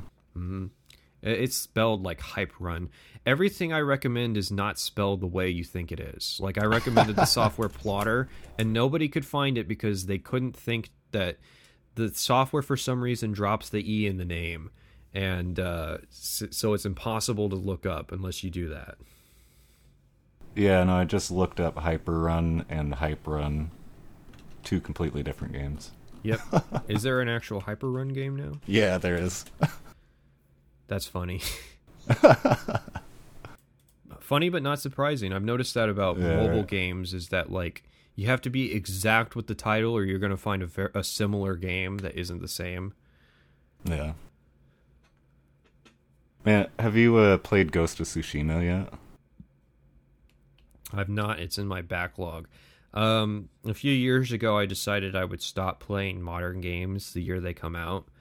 I ma- I do make exceptions to that rule. Like 2020 was the year I played the One Punch Man video game, um, which I would not recommend to even fans of One Punch Man. um, so I typically don't play games the years they that they come out. Okay. Yeah, I have that mentality of uh, I will literally wait until it's twenty dollars if it's a sixty dollar game. So like, I think when I played the last Doom game, I bought it for ten dollars and Yeah. really enjoyed it. Yeah, sometimes I feel bad about that because I'm like, man, I kind of wish I'd paid more money for it so that it would be more successful. Right. But um cuz I am kind of like a, a conscious consumer like, you know, nothing gets done for free creatively. Not really. So um like with like with Furi, you know, I only paid $15 for that game. But I think that game's worth a lot more than that. But the reason it's priced that way is because it's got to be access- at an accessible price point. Yeah. Um. Yeah, I'm not sure if I brought it up or if that was the topic, but uh, Ghost of Tsushima. I bought that for I think it was fifty dollars, but Mhm. it- I just heard so many good things about it, and I had uh, some open time, so I thought I'd pick it up.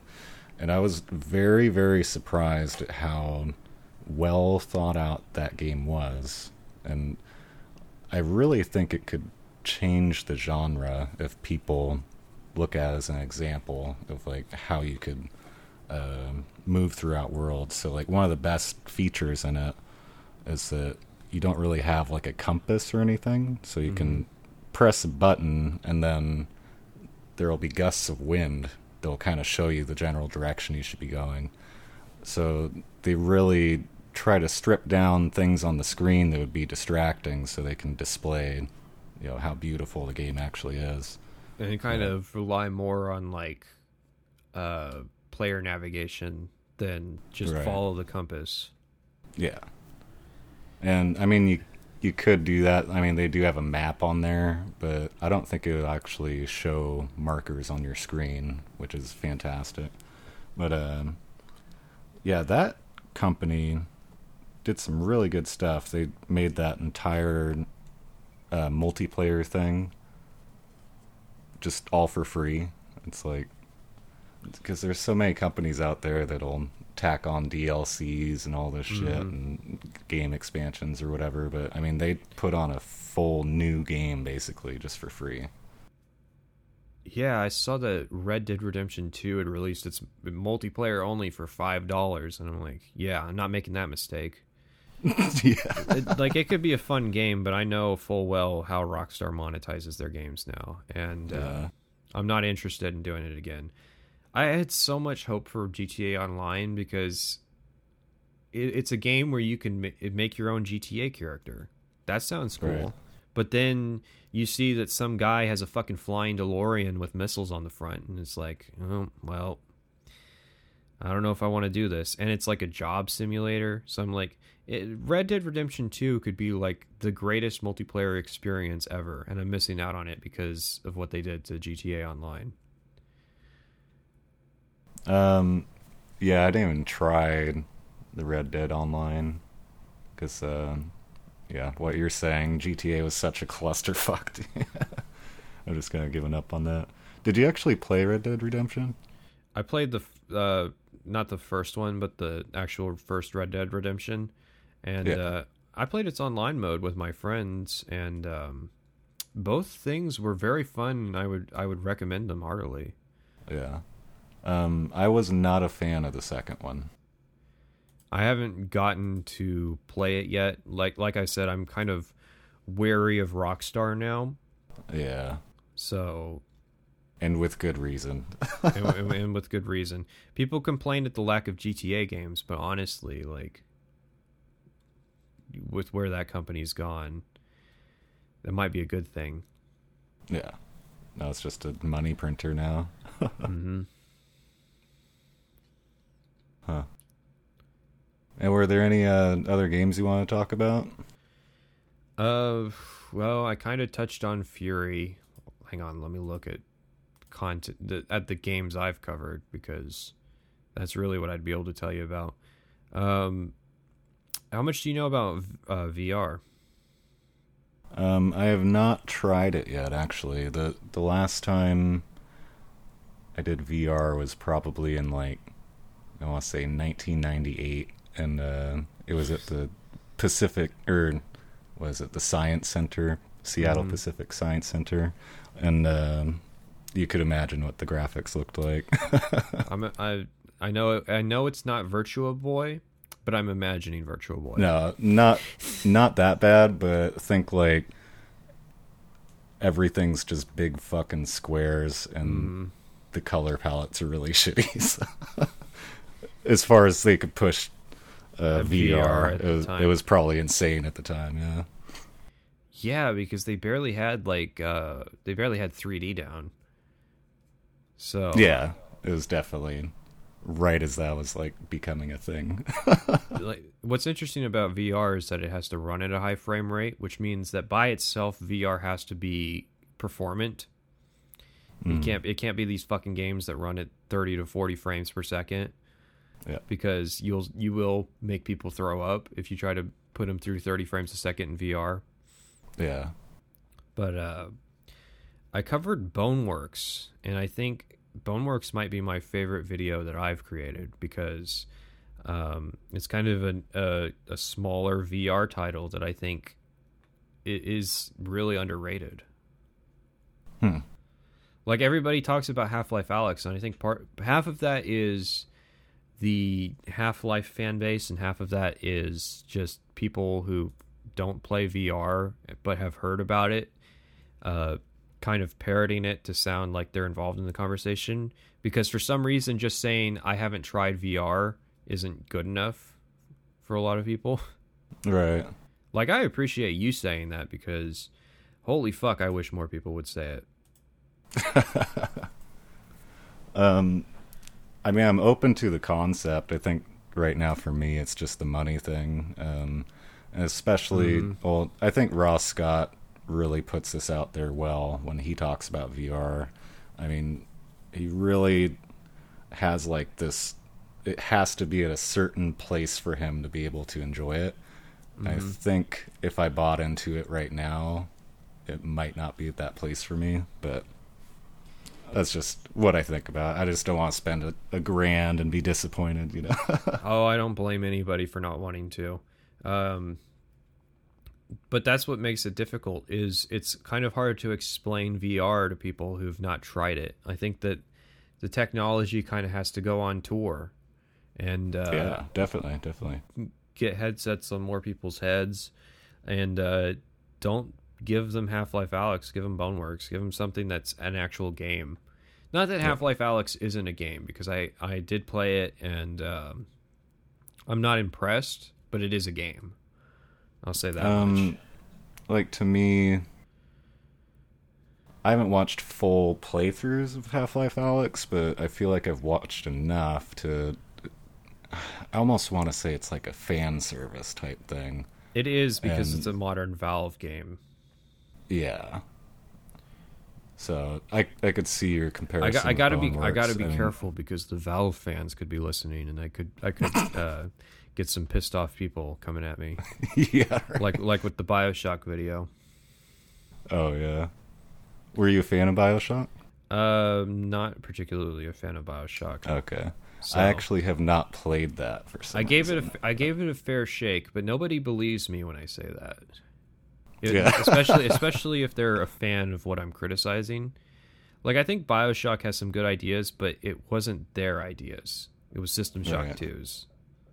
Yeah, which, which, is transparent. They've admitted that that was their inspiration. Yeah. I think it's just overrated, really. For sure. Um, have you seen or played uh, Prey? The 2017 one?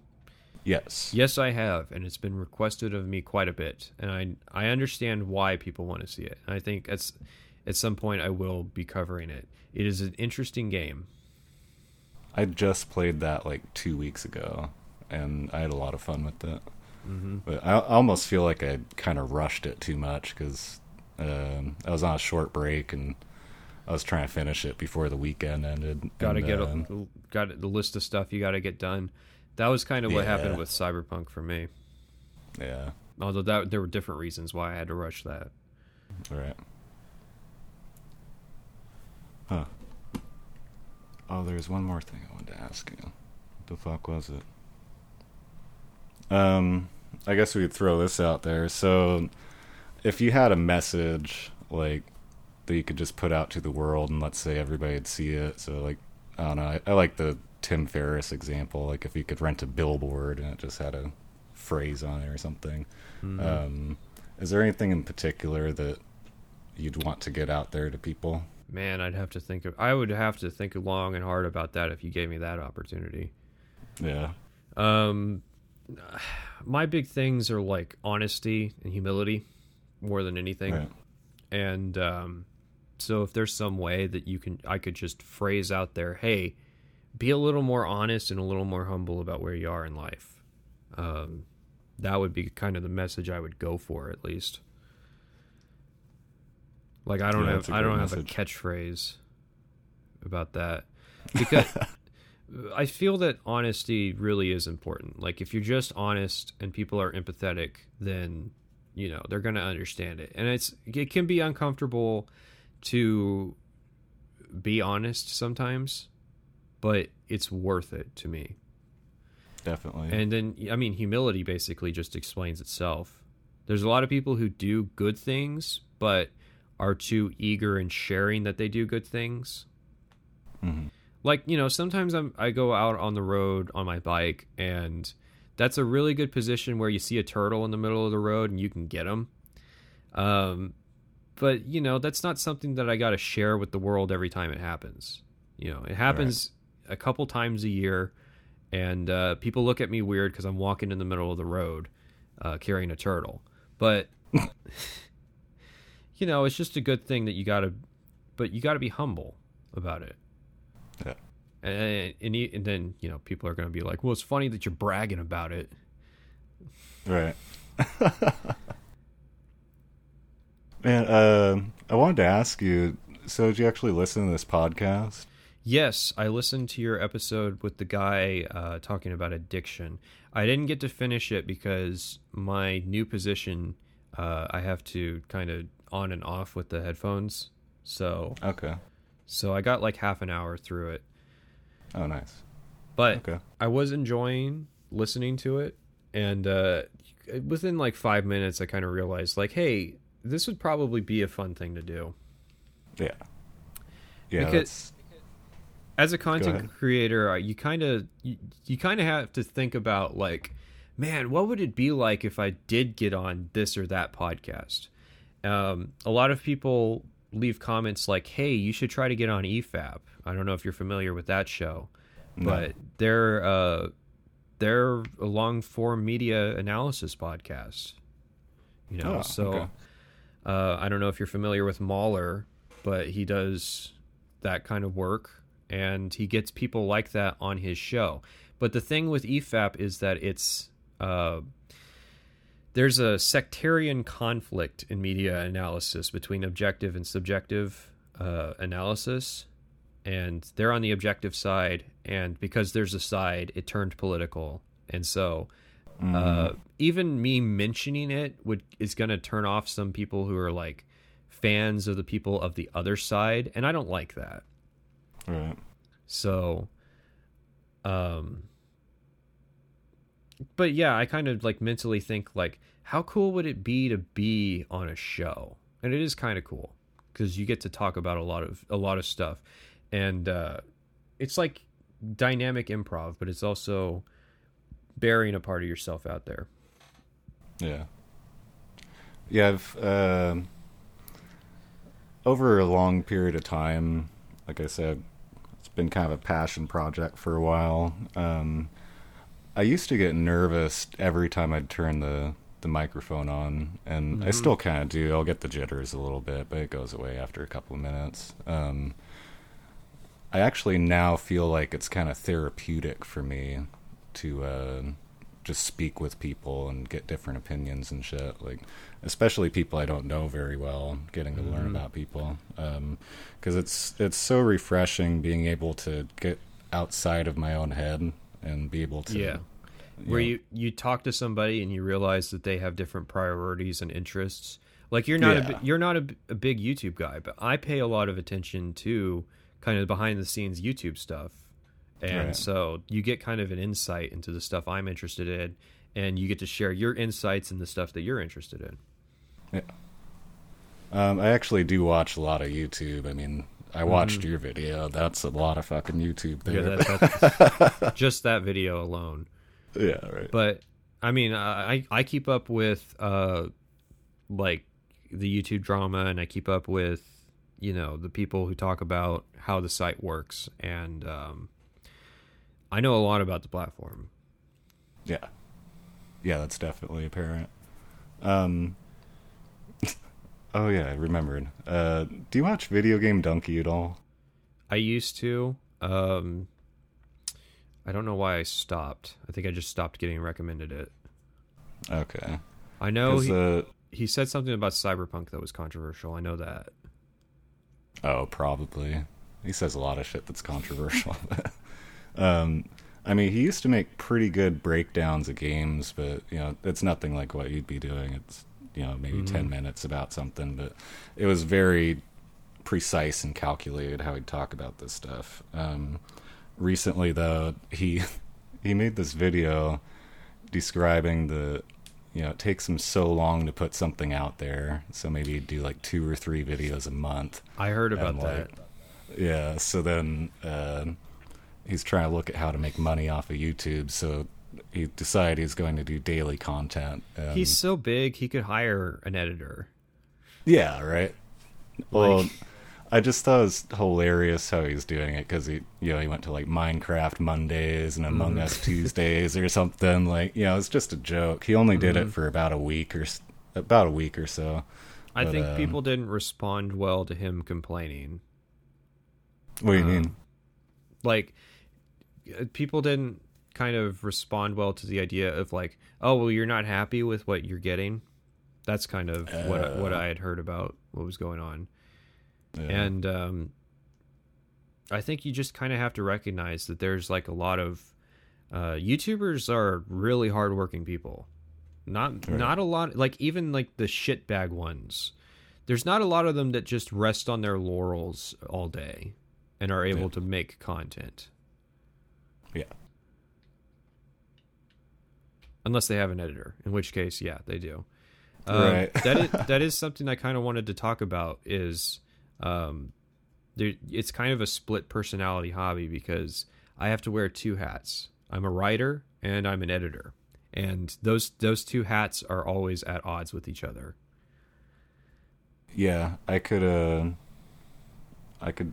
I feel like I could say the same thing. Um, because with a lot of these podcasts, before I'll even put them out there, like I'll probably listen to this two or three times before I put it mm-hmm. online, and I just want to make sure that I don't put you in a position where you know you said something that might be questionable or whatever, and I don't want to put myself in that position. So it it's almost like the first time I'll listen to it, I'll just make sure there's no loud pops or buzzing or something. Just do like the basic editing, and then the mm-hmm. second time I listen to it, I'm very critical to make sure there wasn't some sort of slip or whatever. Like, let's say you said the real name of a friend or something, which Right. I I wouldn't want to put out there because people dox and shit now. It's just fucking crazy. But uh, yeah, then the third one, I'm like, I have to listen to it again and clear my mind of it. That's the hardest part, and I just have to say, okay, is this a good podcast? Is this something that people would want to listen to? And then by by time I'm at that point, you know, I've listened to it two or three times. So you have you have a, a presenter personality and an editor personality, Right. and I bet your editor fucking hates you. Yes. so yeah um i my editor hates me too and uh but he's a good editor um i've gotten audio editing down to where i can just look at the waveform in audition and kind of tell what's going on and what needs to be cut right. fairly accurately, which is usually like breaths and stuff. Um, I don't know why there's some controversy around YouTubers who like cut the breaths out of their audio. Um, to me, it's just it's always been kind of distracting to hear people breathe or to hear the odd click or that this or that. But one thing that's interesting to me is that through working in audio, I've kind of realized when games start to have problems. Like I've played Hitman 2016 recently, and the cutscenes in that game have issues with sibilance. Now, what's that word? I'm not even sure what that word Okay, is. Okay, so sibilance for people who don't know is the sharp s sounds that form uh, Oh, okay. when you say certain words. And when you treat audio, there's things you have to watch for. You watch for pops. Well, I'm using a pop filter, so not a lot of that gets through. But sibilance is one of those things where you just have to uh, use a filter when it happens on the Right. sharp S sound. And it's interesting when you can see where an audio engineer was clearly involved, but they didn't handle the sibilance. And it's something that I did not notice the first time I played Hitman because I wasn't that big into audio engineering when I first played Hitman. So that's something where editing has kind of changed my perspective of things. The other thing is, I've started to notice uh, like video editing stuff too. Um, so like Mandalorian season two uses a lot of the original uh, Star Wars uh, transition slides, like where it'll sw- the, there'll be a line and it swipes across the screen between two frames, and um, that's something I would never have noticed if I wasn't an, uh, an editor. Right. and I noticed started noticing stuff with YouTube too. And where I started to become confident with what I do was when I realized that I was looking at a channel with 100,000 subscribers and I could do their video better than they could. Yeah. I was I was like, you know, I wouldn't have had that there or I would have fixed that problem pretty easily. And that's when I kind of realized I can be a competitor in this space. Yeah. And that was Um, cool. I think I had a similar like aha moment, just like that. Um, is yeah, I found that uh, when I was having conversations, say with my brother about podcasts and how people handle them, uh, I was actually complaining at one point that so like this guy is like a millionaire, right? And he's Mhm. got some some shitty microphone. Maybe he might even record like on a laptop, you know. Like yeah. it's it's that low of quality sometimes. And I was complaining about it. I'm like, you have all this money, why don't you just do it? And then like I don't know when it clicked, but I was like, well, I can do it better than him. Like, what the fuck am I complaining about? I've got a leg up on this, you know. Yeah, But- that's kind of what I realized is I kind of keep my mouth shut when I see uh, other people make mistakes because it's like, oh, there's a competitive advantage. Of course, it's, it's all really just fun for me. Like I'm Yeah. not, I don't look at other channels and go, I'm gonna slaughter them next year. You know what I mean? Because I'm not that egotistical. You Yeah. know, at the end of the day, we're all just entertainers sharing a space together, trying to get people's time and attention and money. Yeah. Uh, Go ahead. Uh, I was trying to think if there was anything else that uh, would be interesting to talk about. Uh, we could end it if you want. Doesn't really matter to me. Oh, last thing, writing structure Yes. because it's super important. Yes, sir. Um, I structure my videos a lot different than other people. You see a lot of stream of consciousness in how people write, and maybe you might get like their structure follows the structure of the game. So I use a basic A/B structure with how I write, and I think mm-hmm. that's been a big part of the success because some of the criticisms that I saw were like this guy just synop is just synopsis. I I skimmed through the video and it was just synopsis. Well, yeah. I'd use A B A B, which is A is plot synopsis and B is analysis. So I say this happened in this quest and then so like I'll use the Fighters Guild as an example. I do three quests and then I go, all right, let's talk about hit chance in Morrowind. And then I do a couple more quests and I go, all right, let's talk about, um, you know, let's talk about how it was different in Oblivion, or let's talk about uh, how fighting skills work, or that kind of stuff. And so it's this interlayering of let's do a little bit of plot, now let's do a little bit of mechanics.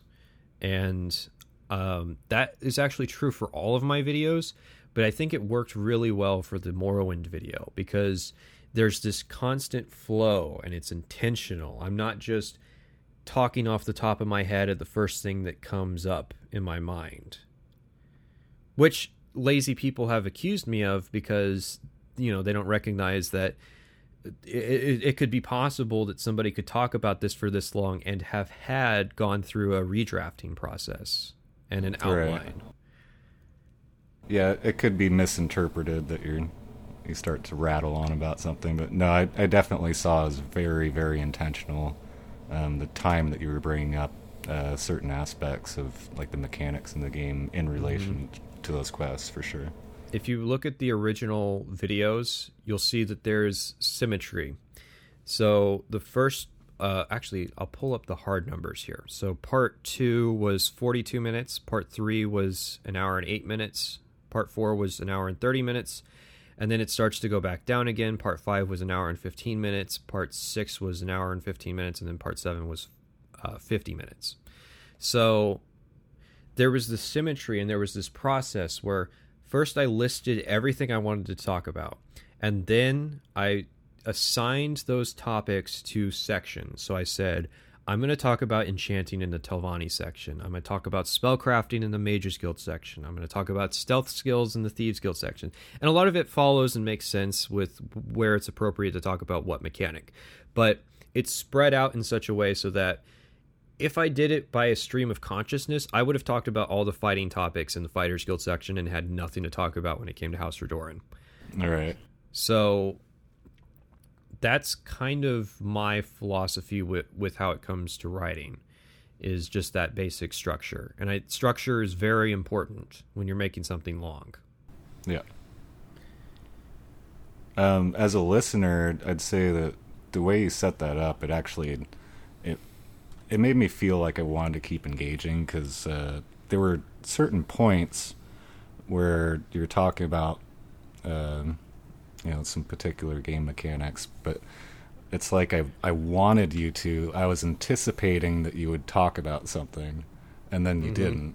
But then it came up like an hour or two later. I'm like, oh, thank God he talked about it. Like, yeah so that was something that came up and it was very difficult because it's like the people who want me to talk about Morrowind as how it's exploitable will go fucking crazy that they have to wait six hours for it to happen.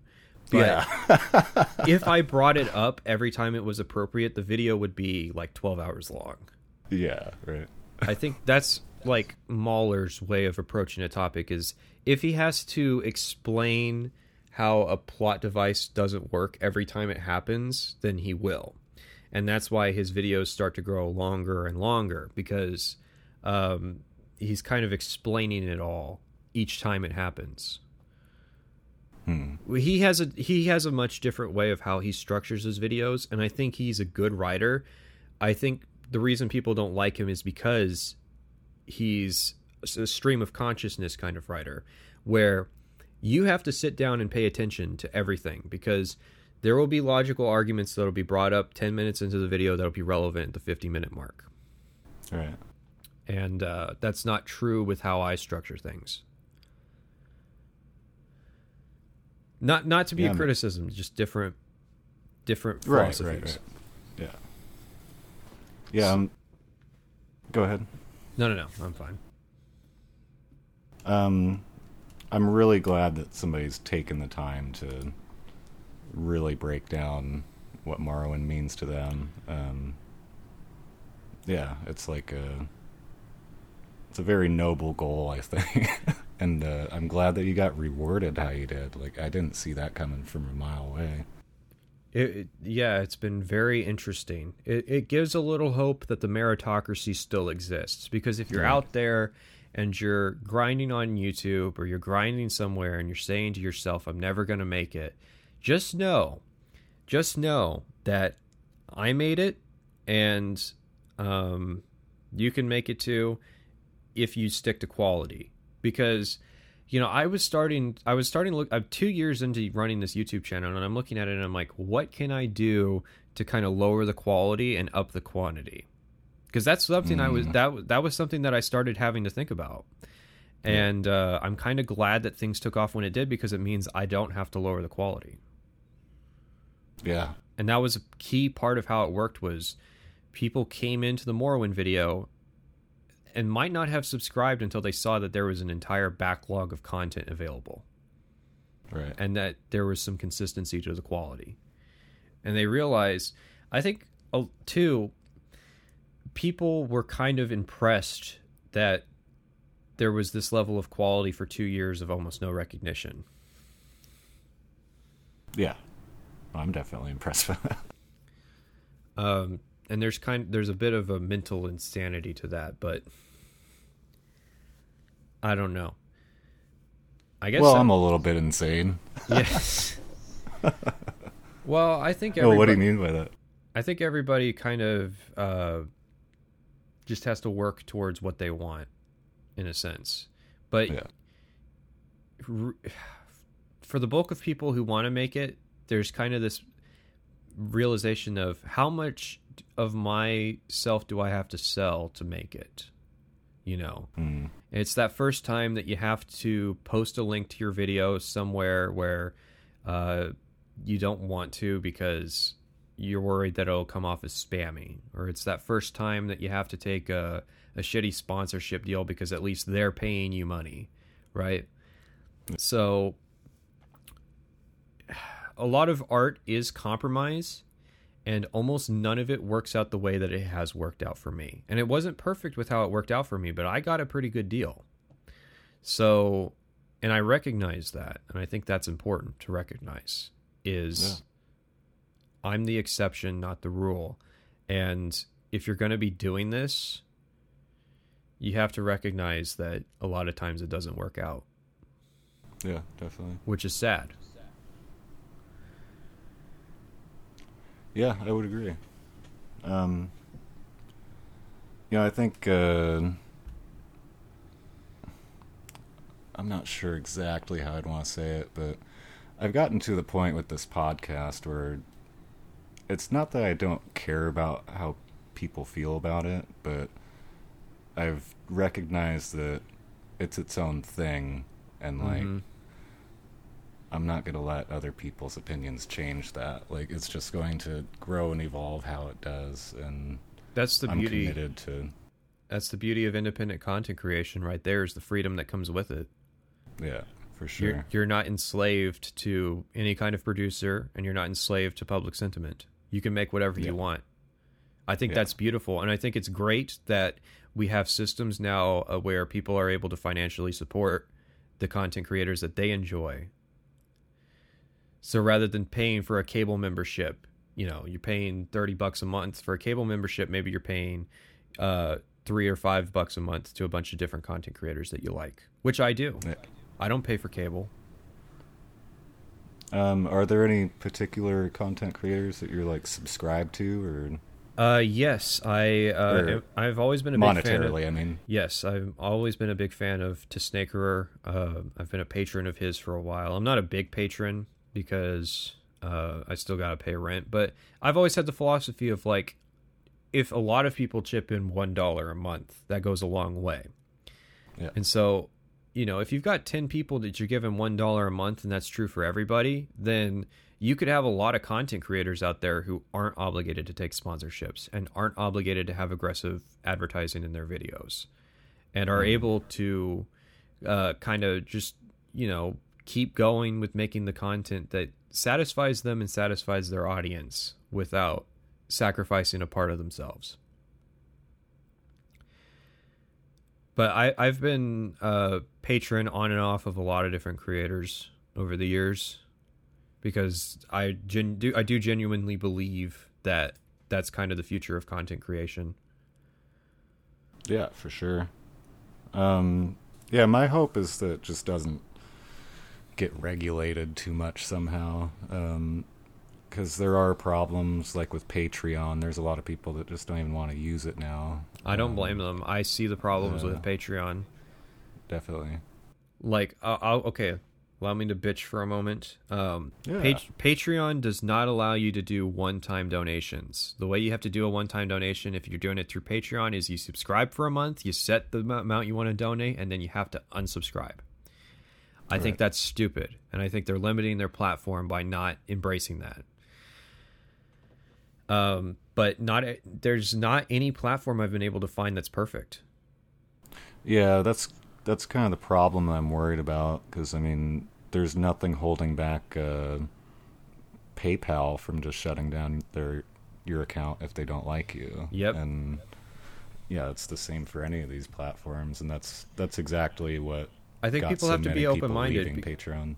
People see Subscribestar and they go, "Oh, well, they must be a right winger." No, it's just another option for people who are disgusted with Patreon.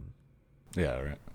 So it's Definitely. like Patreon's kind of the face right now of independent content creation, but I think there's a lot of opportunity in that sector uh, to really branch out. And there just has to be a service where you can select, hey, I want to support per, per creation, or I want to support per month, or I want to do a one time donation. I just want a site that does all that. Right. With Discord integration. There really isn't one out there? I've looked and um, I came close to one, but then it had some serious issues with how it handled like people's identities because um, mm. I want a degree of anonymity for the one-time donators because I do feel that there's an audience of people out there who want to give a bit of money but they don't want their name attached to it. I respect yeah. that, and um,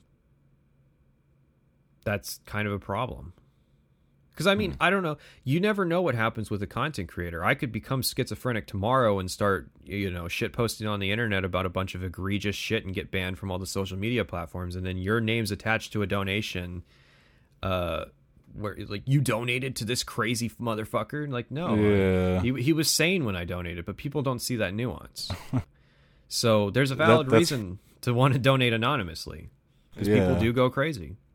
That's very interesting. I never thought about that before. Huh. Well, you just brought another level of complexity for me to. To think about, yeah. yeah. Shit. Oh man, when it comes to money, uh, things get complex very quickly. Yeah, that's for sure.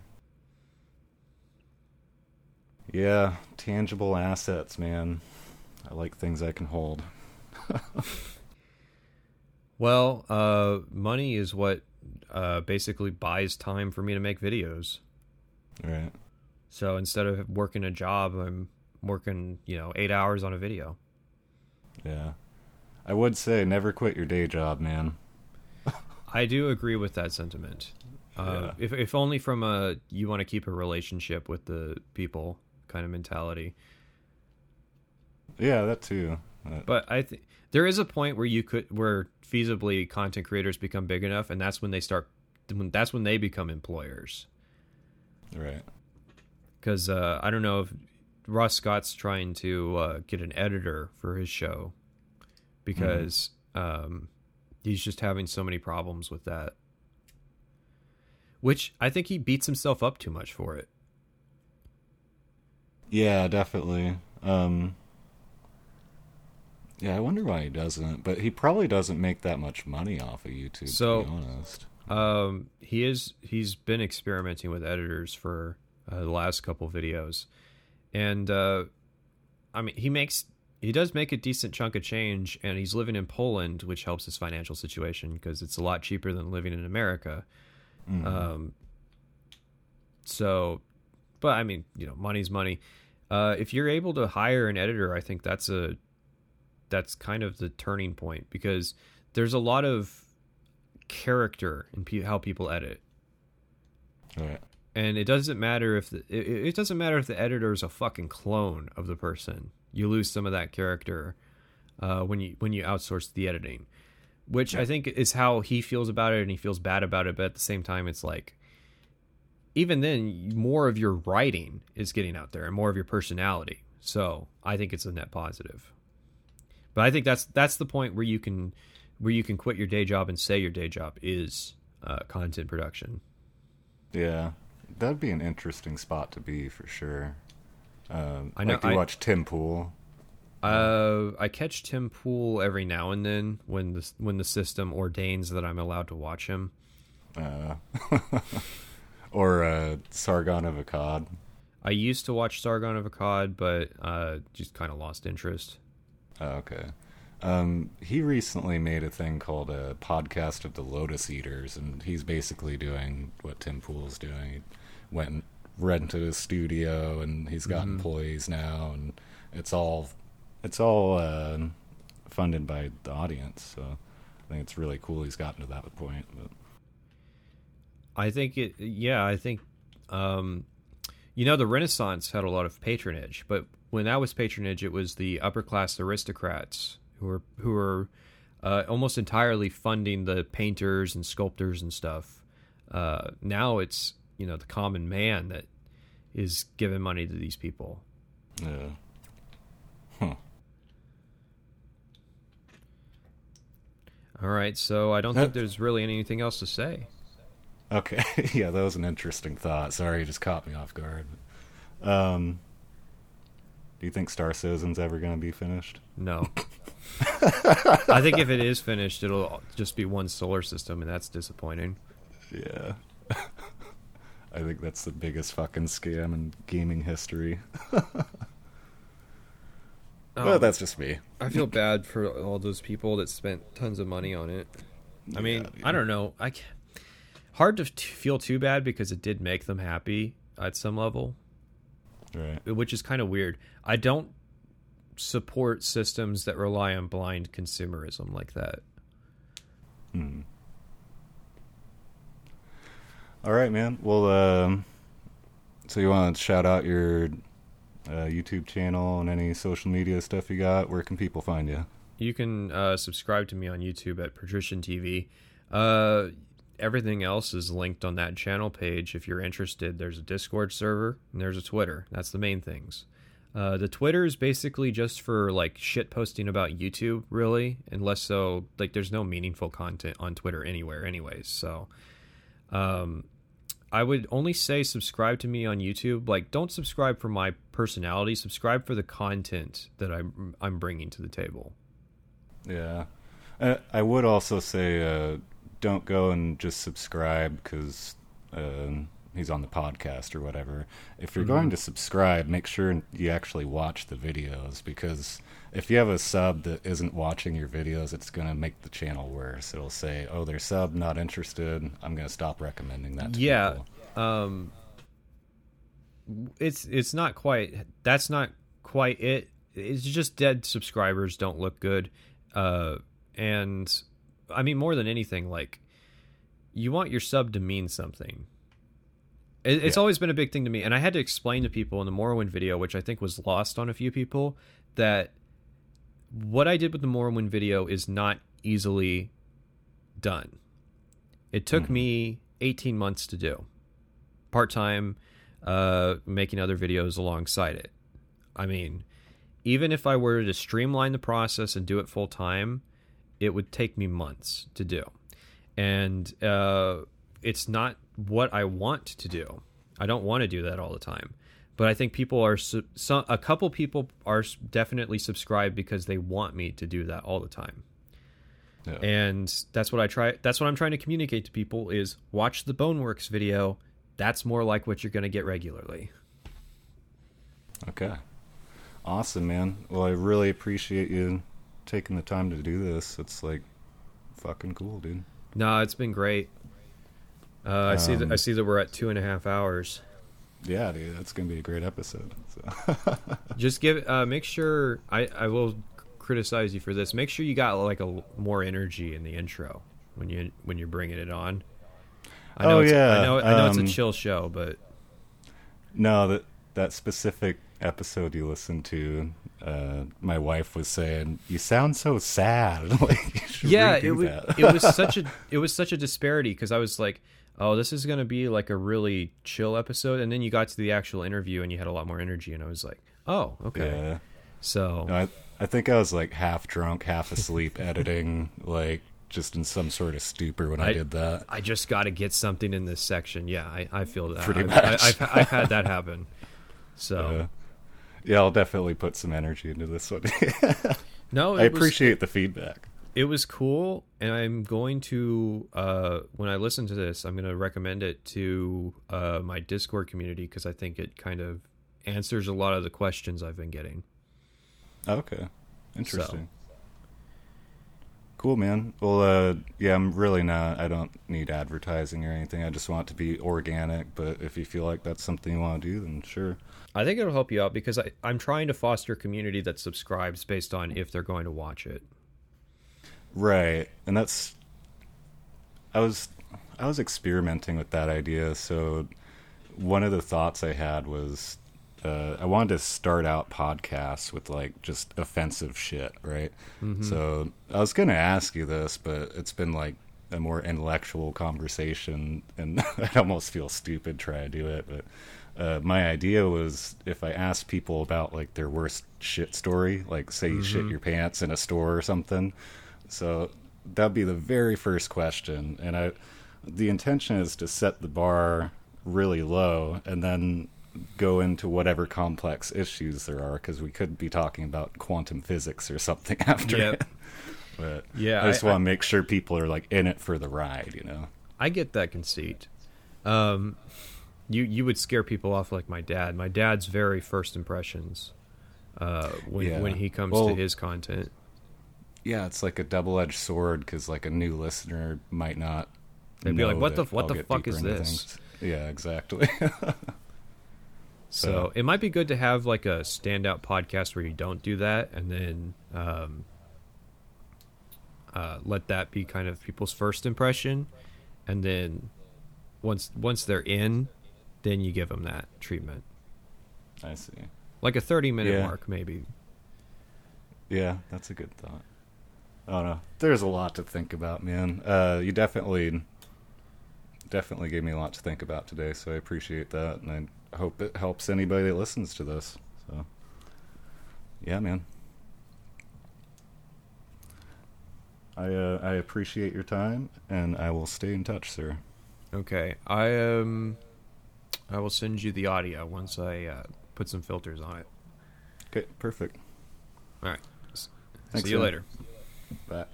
Alrighty, and that was the show. Thanks for listening, guys. Uh, please remember to subscribe and share with your friends this podcast. It's uh, it is what it is. This is the UFH podcast. If you think anybody would be interested in this, please let them know. Shoot out links and shit. I don't use social media, so it's all word of mouth, dude. If you like it, feel free to do whatever feel free to be you. This is what the world is all about, right? Making your own individual decisions. However, I will recommend that you check out Patrician TV on YouTube. Leave him a subscription or a like or whatever you do if you like the content. And uh, I don't know, you can even say, hey, I'm here from UFH Podcast. Cheers or something. And fuck, I don't know, though, dude. Might be cool though to see that, just so we know that something actually happened. Anyway, I hope you have a wonderful day. I love you. Have a awesome day. okay. Bye bye.